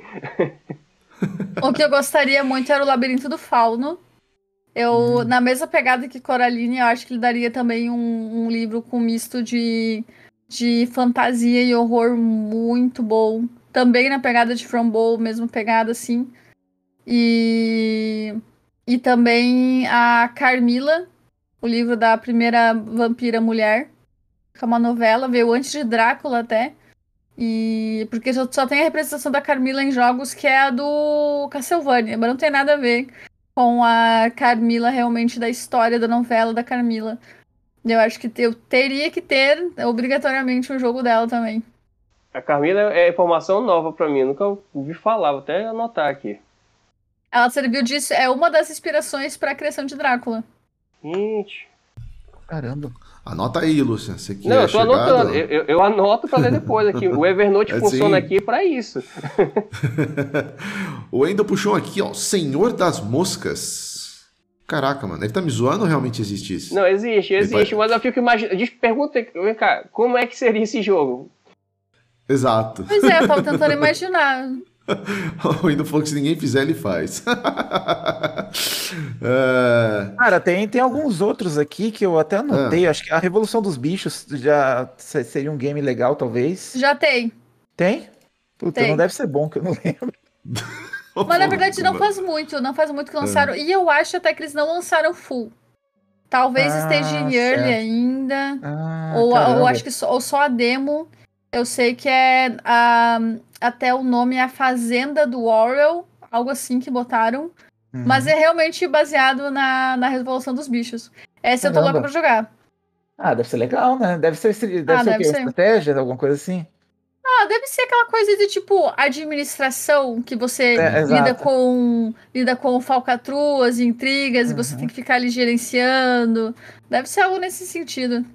É, é, gente, o Wendel falou um negócio, eu acho que até. Se a gente consegue fazer um jogo do, do- da vida do M. Night Shyamalan, a gente consegue fazer do Senhor das Moscas também. Porque, querendo ou não, a, lendazinha ali, ela é meio parecida. Dá pra ter um, um elo, assim, de manter o pessoal sob controle, em cima de uma, de uma mentira e tal. Acho que dá pra. Cara, você falou em moscas, eu lembrei também do A Metamorfose do Franz Kafka. Acho que daria, daria um game louco também. Não sei. Ah, se E um fosse já- uma sátira, se fosse uma sátira, eu ia achar muito bom. Eu acho que não sei se é baseado nele, mas tem um jogo da Metamorfose que você vira um inseto e você vai se transmutando aos poucos. Tem um jogo que é assim. Hum. E se não me engano, tem citações do Kafka, do Kafka nesse jogo. Mas eu não cheguei a jogar, não sei se é bom. Eu realmente não sei. Eu sei que ele se transforma e daí ele tem que ficar. Ele tem que viajar no mundo dos insetos ali. Ele é toda uma aventura. Mas tem umas pegadas bem, bem pensativas, assim. Vocês puxaram o Kafka aí, aí eu lembrei agora, vocês estão puxando, a gente vai puxando aqui. Eu lembrei de um outro jogo que vem, um outro livro que seria muito bom, é o A Sombra do Vento. É um, não sei se vocês conhecem, que se passa ali pela Espanha franquista. Gente, seria um jogo excelente. E ele fica misturando duas histórias ao mesmo tempo. O jogo poderia sair muito bom. Eu fico imaginando as duas histórias se cruzando. Ia ser maravilhoso. E eu lembrei do Kafka porque em algum momento, um não, em vários momentos ele é citado. Aí você chamar o Kafka e vai puxando. É, então. Ah, tem mais alguma coisa aí, Kumba? Ou não? A gente pode passar. Ah, pode passar, cara. Se, Pode. se, se me der muita brecha, eu vou falando mais aqui. É, então. não, não, então, então vamos, vamos passar, vamos para a próxima. vamos então finalizar aqui o nosso primeiro bloco, fase 1. Vamos aí para o nosso próximo bloco, que é o Vale Tudo.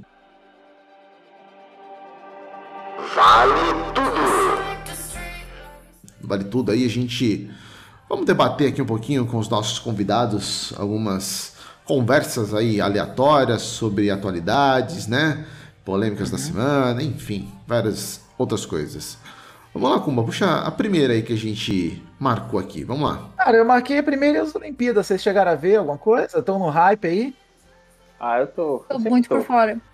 Não, eu, eu tô com o. Quem foi que falou hoje? Foi o, o Gatti. Eu tô com o Rodrigo Gatti, velho. Enquanto não entrar o Mario e o Sonic lá na, na abertura, eu não vou assistir, velho. Eu quero ver o Mario e o Sonic, cara, cara. e o, e o Pikachu, né, cara? Pikachu, é, meu. Apesar que assim, eles botaram o Goku não apareceu hoje na abertura. Eu o percebi. Goku não apareceu, é. Mas eles colocaram bastante trilhas sonoras, né? A gente até conversou no nosso grupo lá do, do, do Telegram que bastante trilhas sonoras de jogos foram, foram tocados, né? Acho no- que todas, né? A trilha sonora todinha Eles- foi de Final Fantasy até Kingdom Hearts.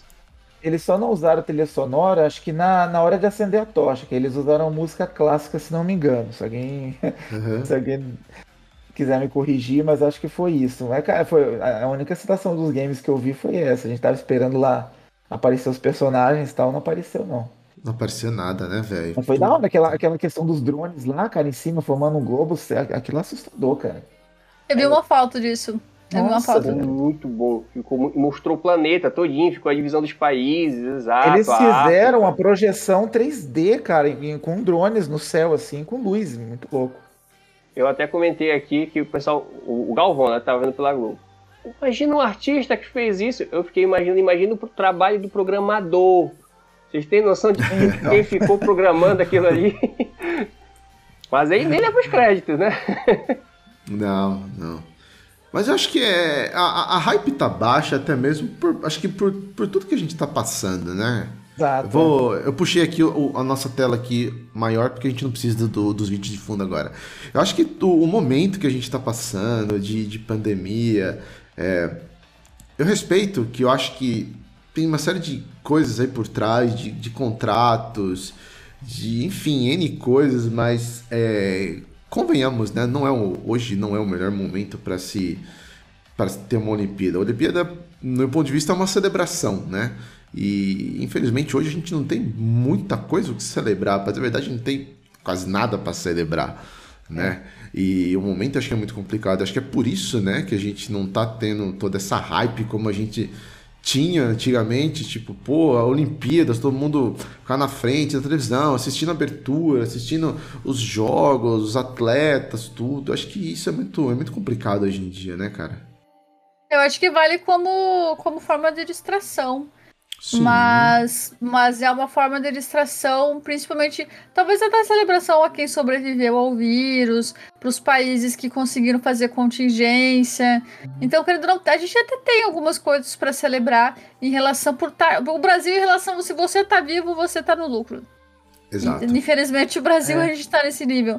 Os outros países eles podem comemorar outras conquistas, enfim.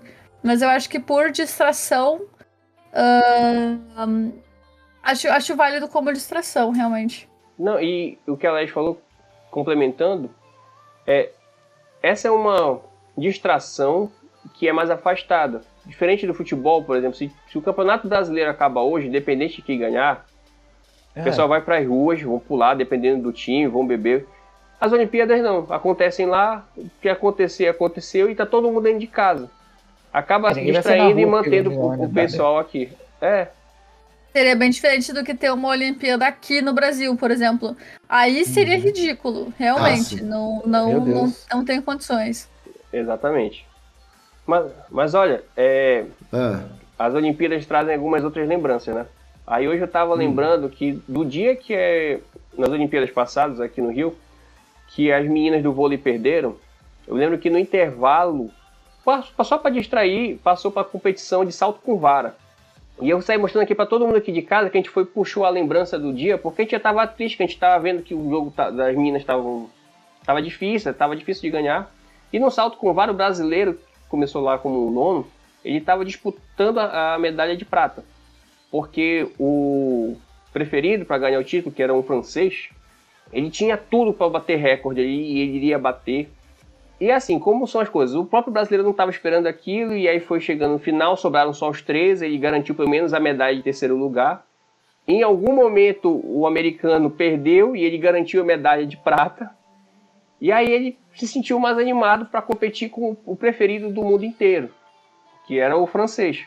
E ele começou a puxar, botar, porque você pede, não, bota mais alto, bota mais alto. Começou a aumentar a aposta. E eu me diverti muito porque nesse dia, o francês, logo no início da competição, como ele sabia que ele era o preferido, ele ficava fazendo, levantando as mãos para o pessoal bater palma e tal. E no final ele já estava chamando, dizendo que nós brasileiros eram, éramos barulhentos, mal educados, porque ele precisava de concentração. E não sei se, se os, os chakras se alinharam, os planetas se alinharam, mas levamos a medalha de ouro de um esporte que a gente não, não dá muita atenção. E eu gostei demais, assim, tipo, puxou as boas lembranças de 2016. Vantagem da, das Olimpíadas. Acho que essa é, é, é, a motivação que às vezes a gente tem. Você pode ver, às vezes o, Brasi o brasileiro, ele.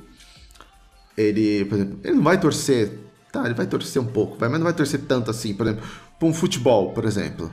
Ah, o Brasil vai ganhar medalha de ouro no futebol. Tipo, os caras estão cagando. Se ganhar, tudo bem. Se não ganhar, tipo, dane-se, entendeu?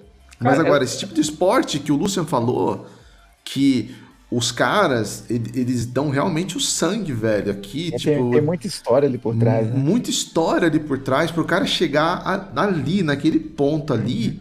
Acho que isso é o que realmente é o importante. E se uma pessoa dessas, tipo, que nem aquele. O, o arremessa, é, arremessamento de peso que tem, entendeu? Principalmente esses esportes, acho que individuais, é, é até é, é, é, é melhor a gente avaliar porque são realmente histórias de superação para a pessoa chegar lá. Porque a gente Nossa, sabe é. muito bem que não tem nenhum tipo de incentivo. É diferente do incentivo por uma equipe de futebol, por uma equipe de ah, vôlei, sim. uma equipe de coletivo. É diferente. E Eles sabem que o dele, tá, os dele, o dele tá garantido, né? O do futebol. Sim, Ganhar exatamente. ou perder, o meu tá garantido. A galera às vezes pode perder todos os patrocínios Exato. se não ganha alguma coisa lá. Exatamente, Laís, é bem por aí. Agora, você vê essa história desse pessoal que vai e consegue chegar, tipo, que seja um bronze, que seja o que for, mas o cara chega lá, cara, é, é esse, esse sim, esse realmente trazem boas memórias e que a gente tem mesmo que comemorar, né? E aqui tudo joga contra, né, cara? Além da falta ah, de incentivo sim. do esporte, cara, você já viu o preço da suplementação esportiva, velho, no, no, no país?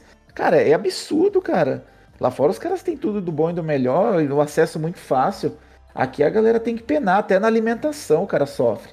Não, mas então, eu te falar um é, negócio aqui. Eu, alguém falou e eu concordo, que o brasileiro ele não gosta de, eh, de esporte, ele gosta de vencer. A gente gosta de futebol Exato. porque o, o carro-chefe da casa, em tese, nós somos os melhores do mundo, né? Em tese, teoria. em tese. Nós só, em gost... tese. nós só gostávamos de, de Fórmula 1 quando Ayrton Senna estava vivo. Porque ele trazia o troféu para casa.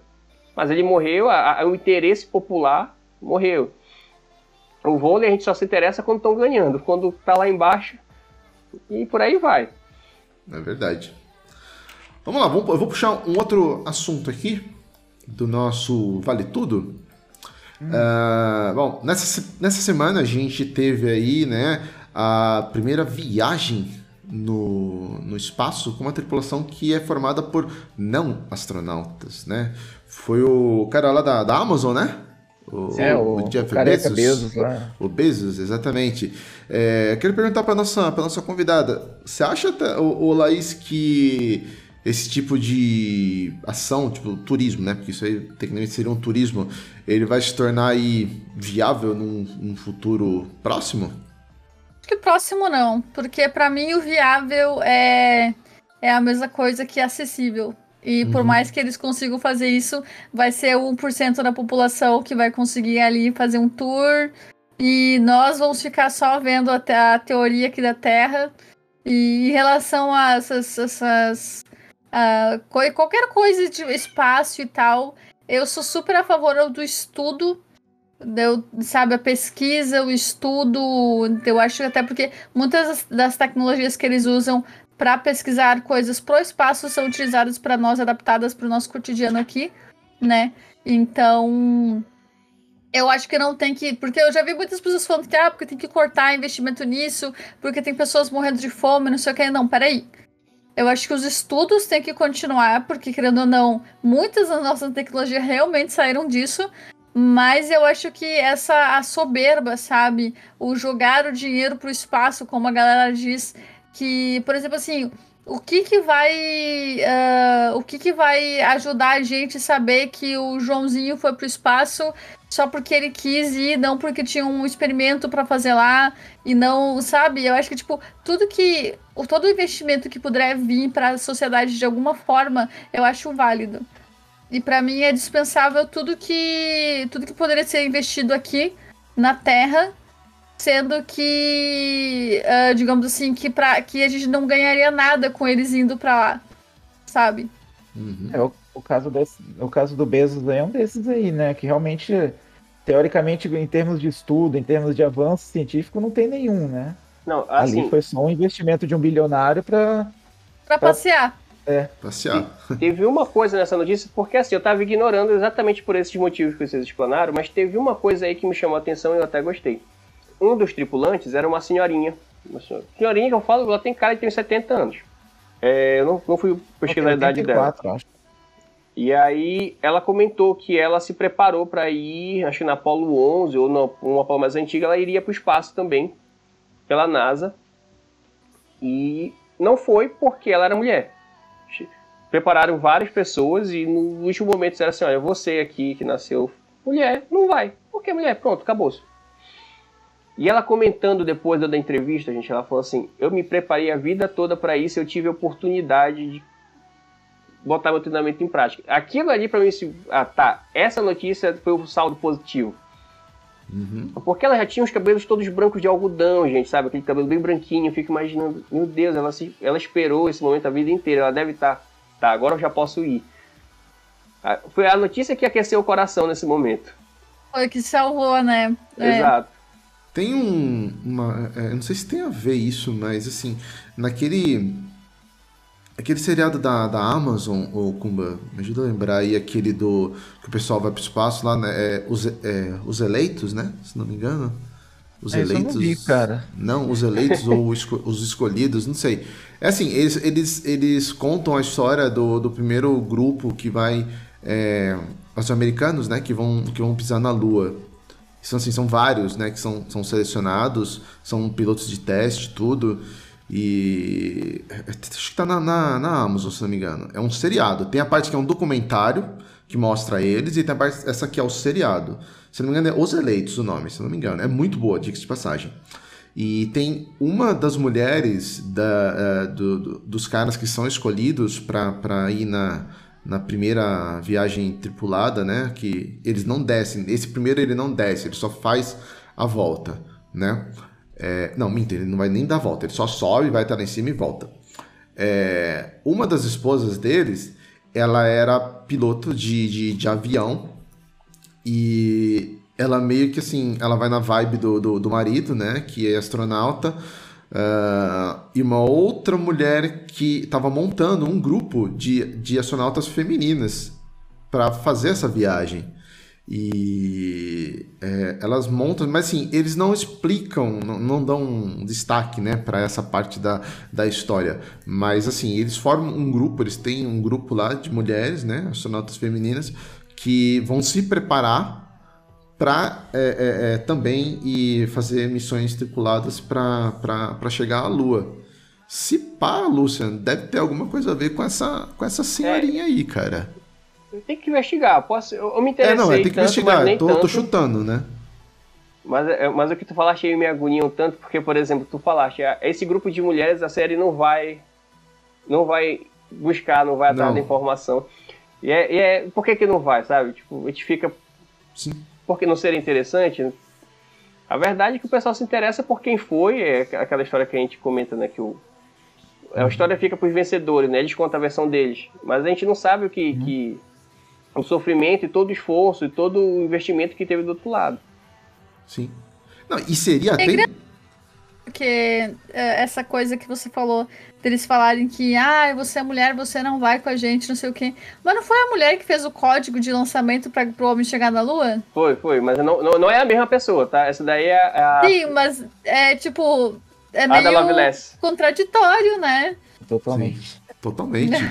Totalmente, é verdade. Não, e o, e o engraçado é que, assim, se você for ver, a história, tecnicamente, dos homens, meio que todo mundo conhece. Sabe? Quem, quem foram, né? Quem subiu, tudo. E, e- e existe, tipo, um plot twist no, no, no meio disso. Eu não vou contar agora. Quem quiser assistir, vai lá, porque eu não vou dar spoiler. Mas tem um plot twist muito legal disso daí, que, que ah, essa esposa do, do- de um dos astronautas que, que, que quer ir para o espaço, ela, ela, ela, ela até usa um pouco da imagem, assim, usa no bom sentido, né? Ela, ela pega uma vibe do, do, do marido para fazer isso, mas tem uma outra pessoa, que é uma piloto também de, de avião, que é quem procura ela para formar esse, esse grupo de, de, de astronautas femininas, né? Inclusive, a, a outra mulher, ela é até mais famosa do que a mulher do astronauta, e ela procura ela para elas formarem esse grupo, para ganhar notoriedade da, da, da imprensa naquela época. E meio que quando o negócio tá bem caminhado, ela dá um pé na bunda, velho. A mulher que é mais famosa dá um pé na bunda dela. E cara, só isso pra mim, pessoalmente, já, já seria muito mais importante saber essa história toda do que necessariamente a história dos homens, que a gente meio que já sabe como é que é. Já sabe como terminou. e- É, a gente já sabe exatamente, a gente sabe como terminou. Agora o outro a gente não sabe. Então seria muito mais interessante você saber, ó, qual foi a primeira é, é, é, é, tripulação é, de astronautas femininas que, que foi até a Lua? Não tem, velho. De homem você sabe, mas da mulher eles não contam. Tem, tem, mas a gente gostaria de saber, com certeza, mas não é abordado. Mas seria algo que seria muito mais interessante, né? Então nós estamos falando dos anos 60, não é isso? Mais ou menos? Foi, Anos 60. exatamente, exatamente. Gente, eu não vou falar muito, mas assim, auge do racismo, auge, auge do. de todo tipo de preconceito. Mesmo que ela conseguisse notoriedade na imprensa, duvido que fosse muito pra frente. Não, É verdade. beleza. Vamos lá, Kumba. Pode puxar o, o próximo assunto aí da gente, por favor. Cara, a gente pode encerrar o Vale Tudo só perguntando agora pra Laís a questão da Ebo Gamers, né? Que a gente conheceu Isso. o trabalho dela por, por lá. Sim. E Laís, você pode falar, cara, a importância do projeto pra você, como ele te impactou e tal. Você pode falar um pouquinho dessa sua relação com a Ebo? Conheci eles através do Twitter, que eu, eu acompanhava de vez em quando uma filial deles norte-americana, né? Então a sede deles lá eu já conheci alguns dos trabalhos. Aí foi lá que eles anunciaram que ia ter representante brasileira. Aí eu fiquei, nossa, eu falei, será que eles vão conseguir trazer os mesmos projetos? Como é que vai funcionar? Porque porque daí eu encontrei a página em português, e daí foi quando eu conheci o Cris, né? O Cris Eba. E entrei em contato com ele, me dispus a, a ajudar em qualquer coisa se precisarem, a divulgar e tal. Eu já divulguei para todo mundo, que é tudo que é grupo que eu, que eu conheço de jogadores PCD, eu já fui passando o link. Né? E daí, depois de um tempo, depois de algumas semanas, eles entraram em contato comigo perguntando se eu não queria fazer teste de controle, se é teste de algum jogo, ou teste, sabe? Eu fui fazer alguns testes para eles. A gente foi fazendo umas parcerias. E aí, vai, da, da- desde então, eu participei já de podcast junto com, com, galera, com o Cris. Eu participei de entrevistas e tal. Tudo ali para também para realmente contar como é que foi a minha col- colaboração com a Able Games. Mas foi realmente através do, do Twitter, né? Que para mim tá sendo uma das melhores ferramentas hoje em dia para poder acompanhar as notícias. Pra te ver que o Twitter não é só mensagem de ódio, né, gente? Tem esse lado bom. Não, e existem filtros, né? Dá para fazer filtros no Twitter, então não precisa se expor demais assim. Dá pra ir fugindo dos, da- das postas radioativas do Twitter ali, né? Tem muita coisa boa. Nós temos. É, verdade. Tem, tem, é verdade. Às vezes o pessoal acha que é só, só, só polêmica, Treta, né? só treta, exatamente. Não, tem muita coisa boa, cara. Dá pra fazer. Eu, particularmente, gosto bastante do Twitter, é a rede que eu mais é, é, fico ali transitando, conversando e, cara, conheci muita gente boa no Twitter, velho. Simplesmente nessa. E ela dá um acesso bom às empresas, né? Dá, exato. De um exato. acesso direto, né? Uhum. É, a gente é, conseguiu bastante contatos que a gente solicita, né? Case de, de jogos, né, Comba? É, principalmente com, com produtoras brasileiras, inclusive, a gente vai tudo pelo, pelo Twitter. E os caras são super acessíveis. A gente sabe? enche o saco deles pra trazer aqui, É, né, cara? A É maioria. lógico. A gente já E tem são uma super lista de, acessíveis, de, né? A gente de enche o devs saco. brasileiros, a gente vai chamando. Verdade, mas é muito bom. Eu conheci muita gente boa, acho que todo o pessoal aqui do, do, do, do Game Mania, do Xbox Mania, a gente conheceu muita gente legal lá. Então, meio que cai por terra esse negócio de que é só treta, só polêmica e é, é, que não vale a pena, né? Não, a minha fonte de notícias principal é o Twitter, e depois eu faço um compilado num jornal qualquer aí.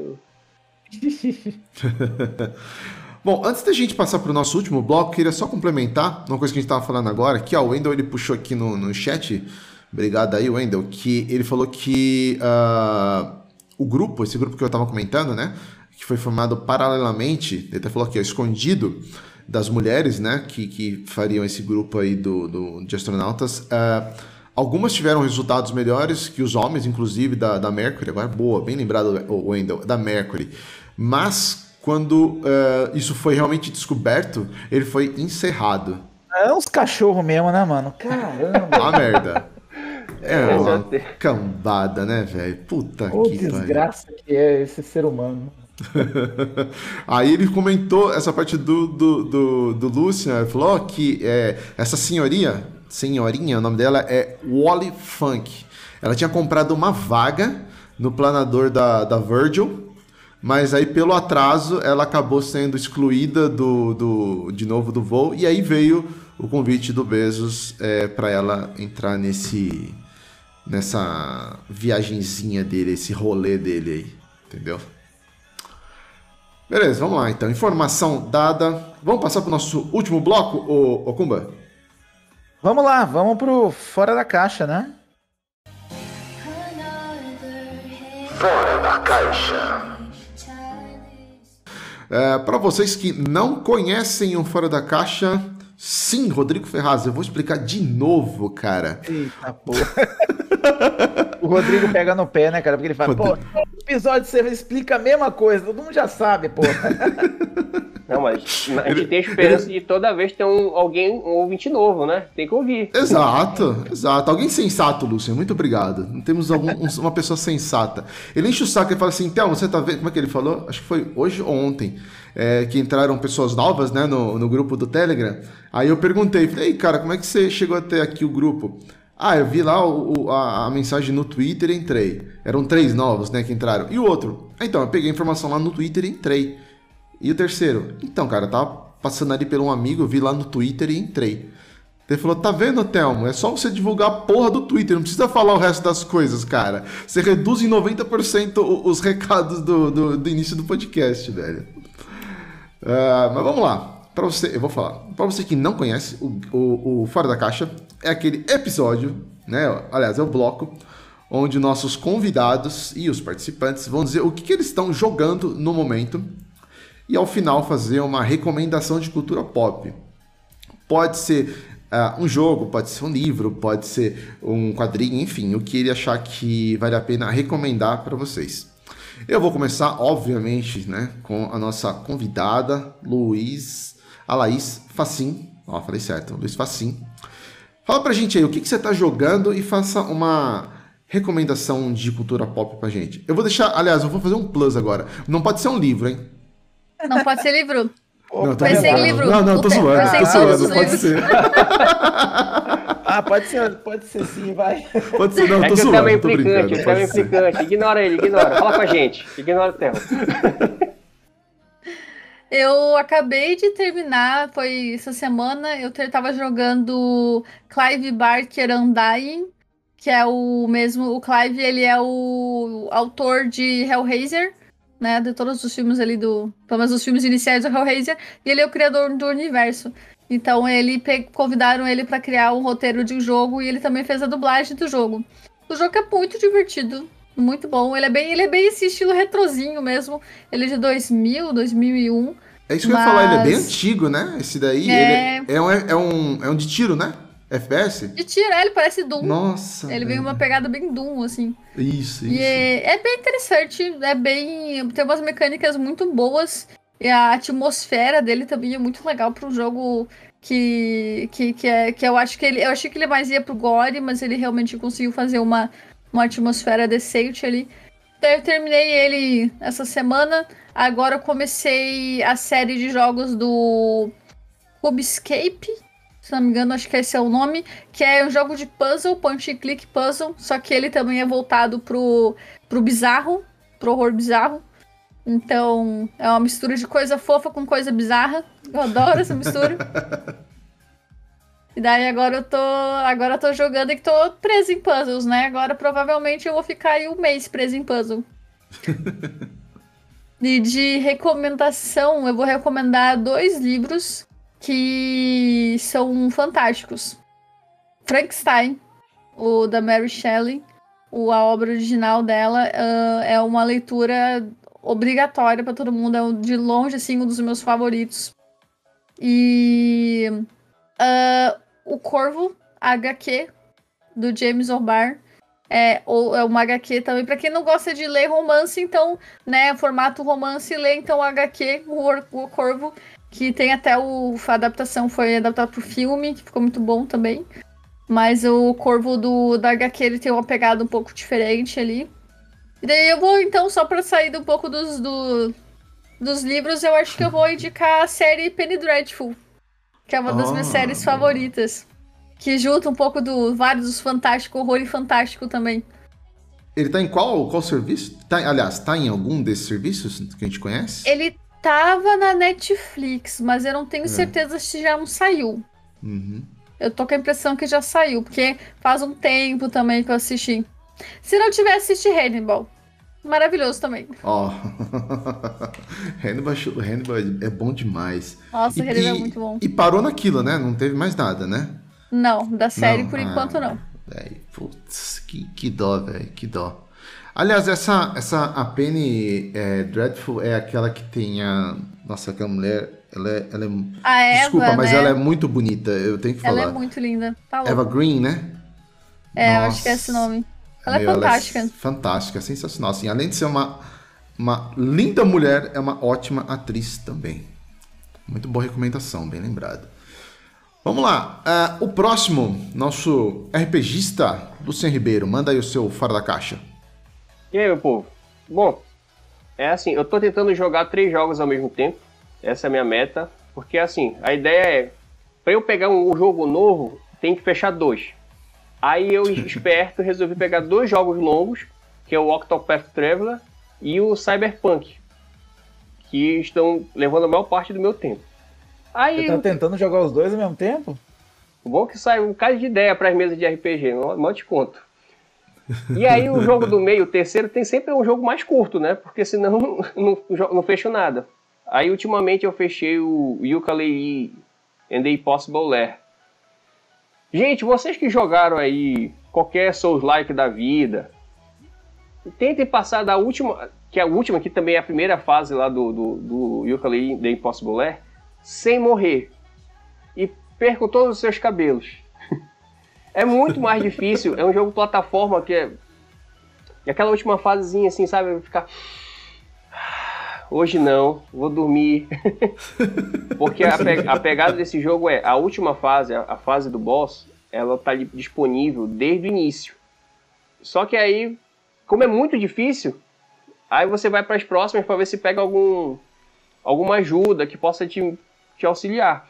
Mas um dos desafios é você conseguir sem ajuda nenhuma. Boa sorte para quem for tentar.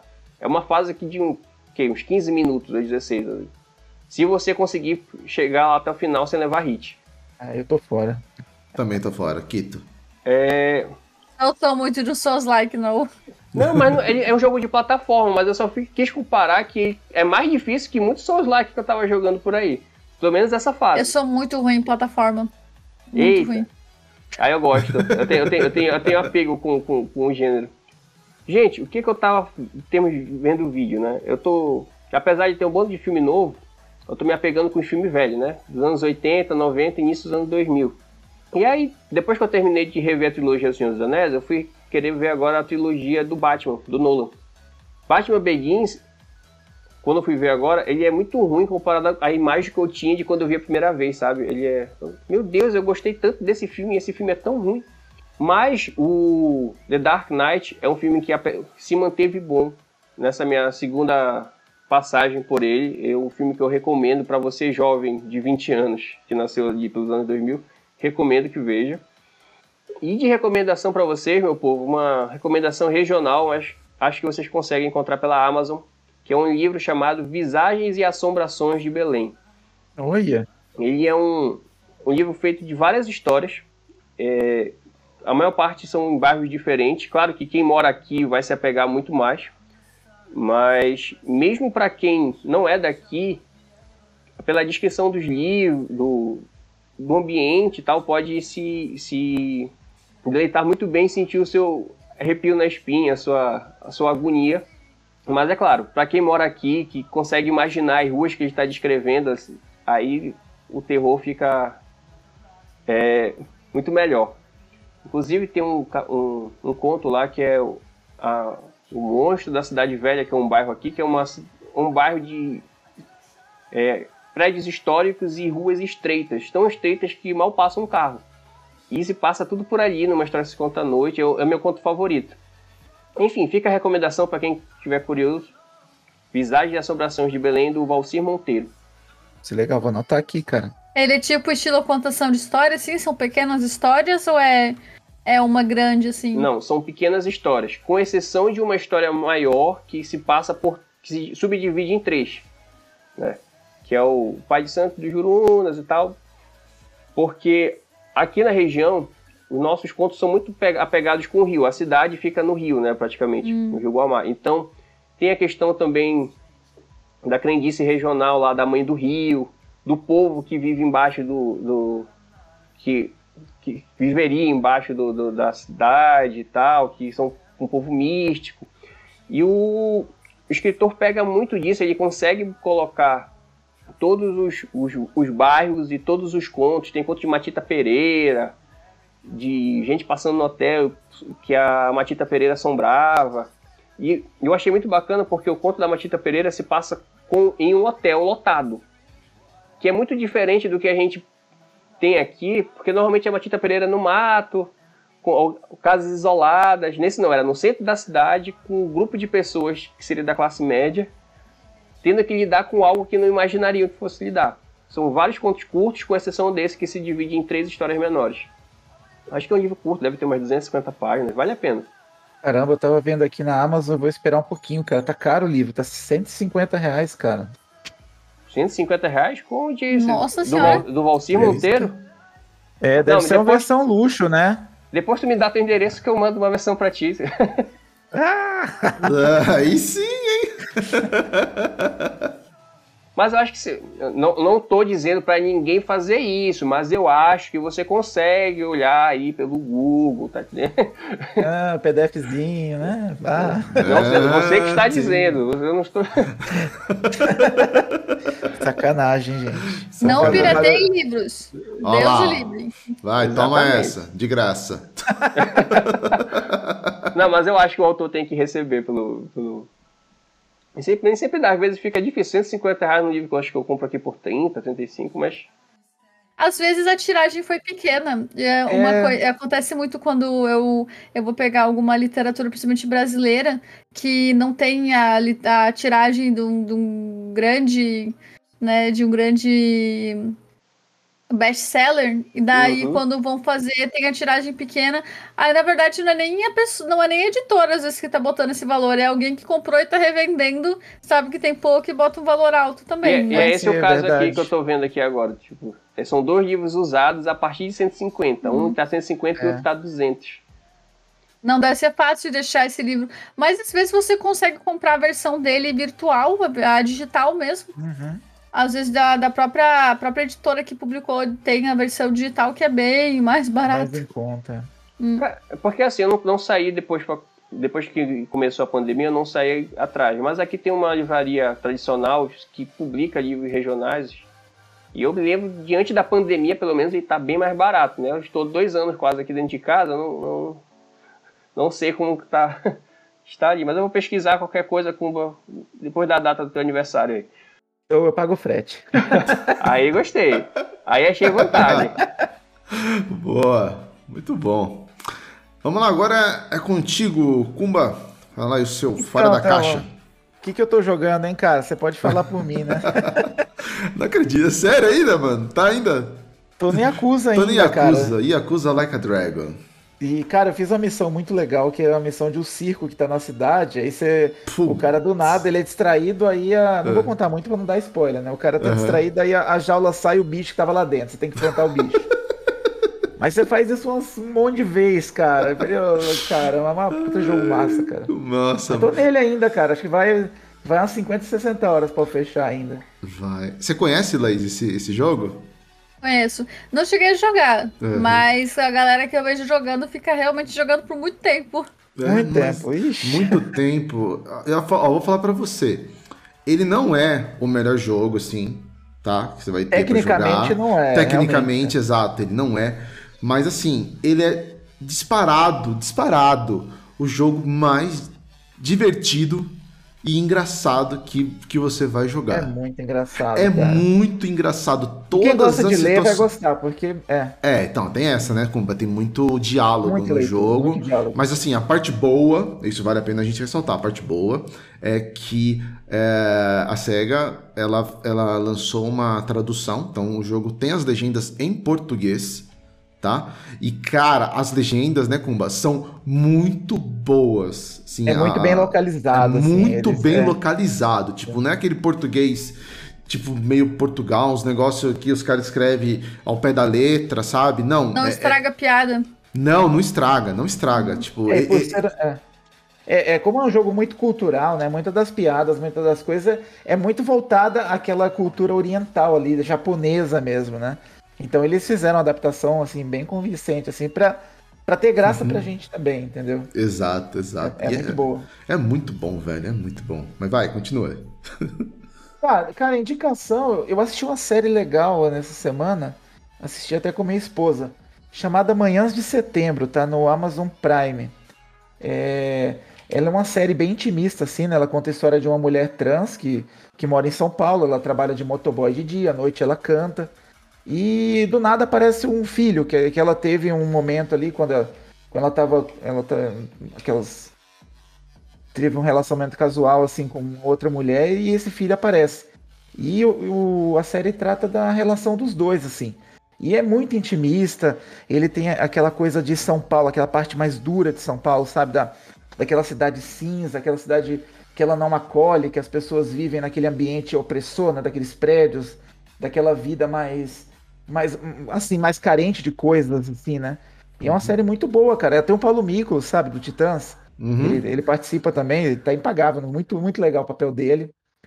E vale a pena conhecer, uma série, uma série gostosa de assistir. E é curtinha, parece que tem uns oito episódios, assim. Chama Manhãs de Setembro. Boa. Legal. Vamos lá, vou, vou anotar aqui.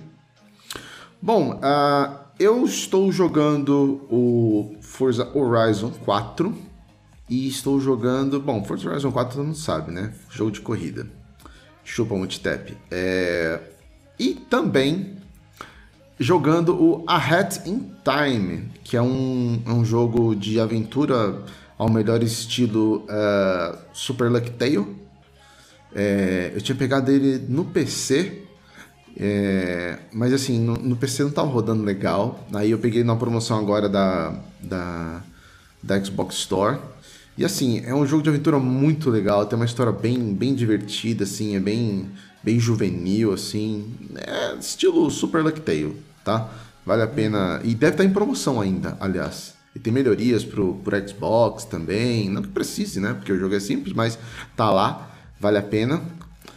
É, e a minha recomendação de cultura, cara, eu comecei a assistir hoje. Assim, foi um, um flashback daqueles, meu, sensacionais, voltando lá à minha infância, dos anos 80, com o relançamento do He-Man. Assisti um episódio só, que foi o que deu na hora do almoço, entendeu?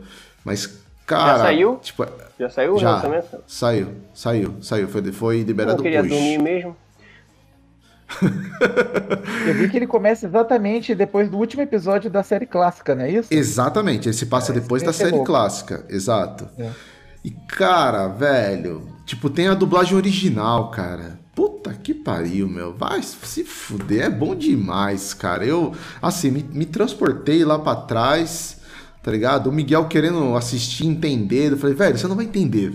Ó, vai, vai, pega o Tá celular. brigando com a É, você não viu Isso, nada, que É uma Laís. merda, mas Você não ah, viu tem nada. sentimento aí, entendeu? Tem sentimento, é dele. Aí ele, não, sei o quê. Eu falei, não, pega o celular, bicho, vai jogar Pokémon pra O lá. moleque já fala, o que, que é esse cara de esse é o aí, momento rapaz?" de pegar na mão e vamos assistir o primeiro episódio. Vamos, vamos- aprende comigo. Não, aprende com o papai. não, naque- tenho a não, naquele momento não. Naquele momento não, Luciano. Eu queria aquele momento pra mim, velho, tá ligado? Tipo, me fechei ali na minha bolha de 1980 e, cara, assisti o primeiro episódio assim, caindo lágrimas. Falei, isso é louco, mano. Aliás, acabando aqui, eu vou continuar assistindo lá, porque ainda não tive tempo.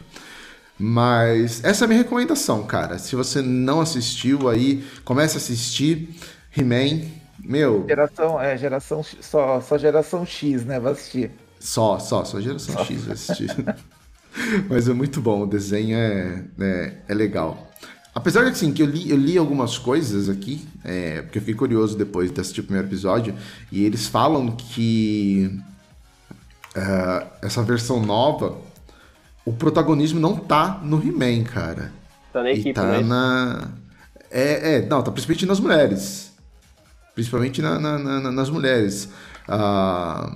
Porra, qual que é o nome dela lá? A, a Tina, né? Tina, que é a, a, a, do, a do bem. E tem a outra lá, a, a do mal lá, a Maligna. Nossa, mano, do bem e do mal. Gente, a gente voltou Do pra bem- quinta série mesmo aqui. Quinta série, velho. Eu tô falando, cara. 1980, do bem e do mal, cara. Então, assim, vale muito a pena. É, se você for assistir, talvez, o antigo, você não vai gostar. Você vai falar, meu, que desenho merda, velho. Que desenho. Não, é- é assim, bom. Que arte escrota. Mas é muito O- bom, o não. A gente vai gostar. Eu lembro que o He-Man antigo ele tinha um padrão, né? Os- O esqueleto colocava uma armadilha, ah, vou, eu não sei quem, É. vou sequestrar não sei quem. Aí o, o tonto do He-Man ia lá ver o que tava acontecendo, aí ele fazia uma armadilha pro He-Man, né? É, sempre. E a sempre. armadilha era sempre uma bosta. Era uma bosta, Todos os exatamente. episódios eram assim, cara. Mas é, assiste lá, tá no Netflix. São poucos episódios, episódios de 25 minutos. E é muito bom. He-Man salvando Eternia. Meu, Dá logo a recomendação tá do filme do He-Man também, pô. Ah, não, não dá pra recomendar o filme não, Lúcia, me desculpa. Não, não dá, não dá. O filme não dá pra recomendar não. Apesar de eu gostar bastante do, do, do Dolph Lundgren, não dá pra recomendar, velho. É, mas só uma dúvida, cara. O dublador Ah. do esqueleto é o mesmo? Esse povo tá vivo ainda, gente. Eu tô- Mano, eu tô, eu tô tá, tá vivo, cara, tá vivo, tá vivo. Ele tinha aquela vozinha, He-Man, Cara- eu não quero sopinha. Cara, a Será voz é tá mesmo? parecida, mas eu não sei se é o mesmo. Mas tá muito Ah, parecida, Se velho. Tá for o mesmo, eu muito. vou assistir, cara. Eu sou fã daquele esqueleto. Ah, o do corpo é, velho. Tá na É? cara, do corpo é. Porque. Enfim, ó, o pessoal que tá assistindo agora, que é mais novo, não deve estar entendendo bosta nenhuma do que a gente tá A falando. Laís tá boiando, eu acho. Lá. lembro, só que eu nunca fui muito fã da série. daí Eu ficava, eu fico meio assim. Ah, justo. Né? Eu, É que, eu assim, acho que eu assistia é. outras, outros desenhos nessas épocas. Eu She-Ra. nem lembro. She-Ra eu assisti um pouco. É. Mas eu gostava. Não foi dessa época também que tinha aquelas séries do Mundo Perdido, do. Caverna do Xena. Dragão, né? Caverna do Dragão. A, É, eu acho que é dos anos esses- 90, eu acho. Já, já mais, mais recente. É, um pouco, depo- um pouco depois. É. Ah, eu tava. Eu acho que nos, no- no- nos outros anos eu tava no meio do mato brincando. Eu nunca fui muito de assistir TV e coisa assim. Daí depois do. Aí quando chegou a Xena e tal, nessa época, aí eu quis assistir. Xena, olha só, vocês estão falando de mim, mas ela tá ressuscitando aí também, ó. O povo aí É, também, ó. não, é- não é mas a- nova, a- não, eu e a Laís a gente viu na reprise. Tudo que tá acontecendo a gente viu na reprise. Vocês estavam lá no episódio 1, tá entendendo? Verdade, mas Já vimos o remaster aqui. olha Exato. só. Tudo digital. É, eu esqueço que eu entrego a minha idade quando eu falo as coisas que eu tô assistindo e jogando, velho. Puta merda. O Thelmo já era velho quando saiu o Enduro, gente. Ó, não esculacha o Lúcio. Aí você tá me. Aí não, porra. O, o Thelma pegou o primeiro ano do Pernalonga, né? Bom, vamos finalizar então fora da caixa aqui, né? e vamos se dirigir pro, pro fim do nosso, do nosso episódio 48. Uh, ah, eu queria passar aí a, a palavra aí para nossa convidada, de antemão já agradecer ela por ela ter reservado Obrigado, um tempinho, né, para vir aqui conversar com a gente. Laís, foi um prazer imenso ter você aqui com a gente, agregou demais, tinha certeza que ia ser um sucesso. Muito obrigado e assim, fica o convite quando você quiser retornar aqui com a gente para falar é, de outra coisa que não seja livro. Né? Eu sempre falo, quando eu convido as pessoas para voltarem para cá, vocês vão falar de outra coisa que você não seja tão é. assim para a gente fazer tipo um, um, um papo de boteco, né, Kumba? É, a primeira vez a pauta a gente sempre foca numa pauta que a gente acha que vai condizer com o nosso participante, né? Uhum. A gente não foi conversar com livros de, com, de livros com você à toa. Exato. Mas na próxima a gente já muda de assunto. ah, é, daí o leque se abre, né? Uhum. Com certeza, com certeza. Mas aí, aproveita e divulga aí seu, seu trabalho, então, para quem não conhece e queira te, te, conhecer, onde que eles vão te procurar, enfim, fica à vontade aí para se despedir também. Eu acho que vocês me encontram em qualquer rede social, até mesmo no, até em Facebook, tem página minha lá. Uh, que eu divulgo alguns vídeos. Eu tenho o, o, canal de transmissão ao vivo, né, lá na Twitch, que eu faço parte dos jogos, ou os clubes ao, ao, vivo, tudo que é transmissão ao vivo é lá. Às vezes tem as lives do de cosplay também, que a galera vota qual, qual dia que eles querem um cosplay surpresa e eu tenho que fazer um cosplay. E daí. Daí foi esse da, da Lady Dimitrescu, foi um desses dias que a galera então, votou lá. Só que você Podia nunca fazer. sabe qual vai ser. É, você nunca sabe o que, qual vai ser o cosplay, ele só sabe qual dia que vai ser, né? Uhum. É, você não, fica, pega essa ideia diversão. pra você aí, cara. Não, não, deixa pra. não vai dar certo. E, e eu também, o, ensaios mais elaborados de cosplay, coisa assim, eu posto tudo no Insta. Então podem me encontrar no Insta também. E spoilers, às vezes, do que vai rolar na live, ou enquetes e coisas assim. Uh, sempre no, no, na comunidade do Discord que tem do canal e no Twitter. No Twitter também. E também no Twitter vocês encontram a página do Crisálida, do jogo que eu e mais uma, uma equipe de mulheres devs estamos produzindo. Legal. Então depois eu vou passar os links para vocês aí. Sim, Legal. a gente coloca aqui na, na descrição pro, pro pessoal. Muito bem. Lucian, contigo. E aí, meu povo? É, eu sou um cara mais off de rede social, né? mas basicamente eu frequento muito o Twitter, quando eu vou lá xingar ou ver notícia, coisa do tipo. Eu não xingo as pessoas aleatoriamente, é só o, o senhor da presidência. Mas eu comento sobre jogos, quadrinhos e etc. Mas eu sou mais ativo, por incrível que pareça, gente, no Facebook. Né? Não que eu fique postando coisas no Facebook, mas eu gosto muito das comunidades do Facebook, principalmente comunidade de RPG. Então, e como eu tenho mais experiência em mestrar Tormenta e alguns outros, alguns outros jogos de RPG, eu sempre estou disposto a ajudar, a tirar dúvida de, de, quem está com qualquer dúvida mecânica. Então, quem quiser falar de RPG, tirar dúvida, ou até falar de outras coisas, games em si, só me procurar no Twitter como arroba Lucky Ribeiro, Lucky de sortudo. Boa. Kumba! Cara, Agradecer aí a Laís pela participação. Muito obrigado mesmo, Laís, por ter aceitado o nosso convite. Foi muito legal. O papo rendeu bem. A gente falou muito, de vários livros legais aí. E tá feito o convite aí. Quando quiser voltar, a gente tá aqui.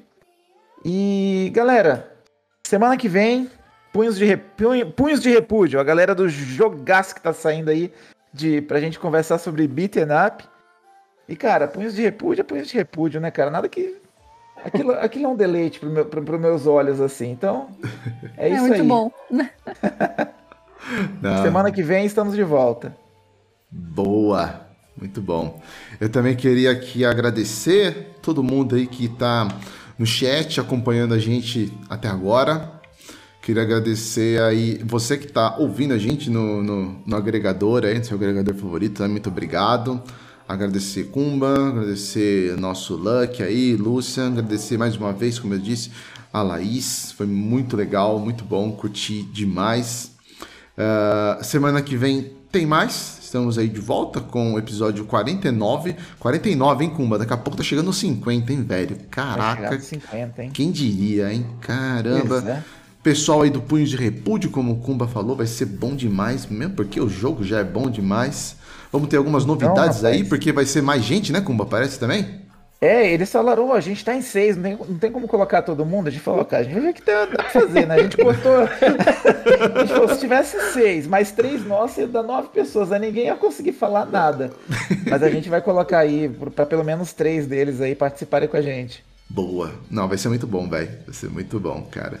É, queria só mandar um salve aqui especial pra galera do Multitap, que atingiu aí 4 mil audições no podcast deles hoje. Parabéns, o podcast dos caras é muito, bom. bom, muito a bom. gente. Muito bom, né, cara? A gente é suspeito pra falar porque somos amigos deles aí, quase irmãos. Parabéns Eu- aí. Eu quero dizer É. que quando eu cheguei naquele muito, grupo deles lá, tudo era mato, tá? Cheguei antes de vocês. O que, que foi, gato- O Gato não gostou que eu falei que ele é a Marília Gabriela mas é masculina, né, cara? Que ele tem aquela voz mais puxada assim e tal. Eu falei, Aí, pô, Ele- não ah, mas- é elogio ou se não. Eu falei, é elogio, cara, porra. É, elogio, lógico. Maria Gabriela é uma excelente pessoa, cara. Você é louco. Mas enfim, e é lógico, né? Vamos aproveitar pra tirar onda, né, Kumba? Porque deu Game Mania no, no- Ah, na quarta-feira. Ganhamos o, desafio, o segundo desafio. Eles ganharam o primeiro, ganhamos o segundo desafio. Né não? E agora vamos aí aguardar o, o, o próximo, vai acontecer provavelmente no próximo mês aí. Aí. Mas é isso, pessoal. Queria mais uma vez, como eu falei, agradecer a todo mundo. Semana que vem a gente tá de volta. Quem quiser aí continuar esse papo, trocar uma ideia, vai lá no Twitter, me procura, Thelmitos XBM. Espero que todos tenham gostado. E semana que vem a gente tá de volta, pessoal. Sucesso para todo mundo, uma boa semana e a gente se vê. Falou, pessoal. Valeu. Até mais. Valeu. Tchau, Valeu, tchau. galera. Até mais.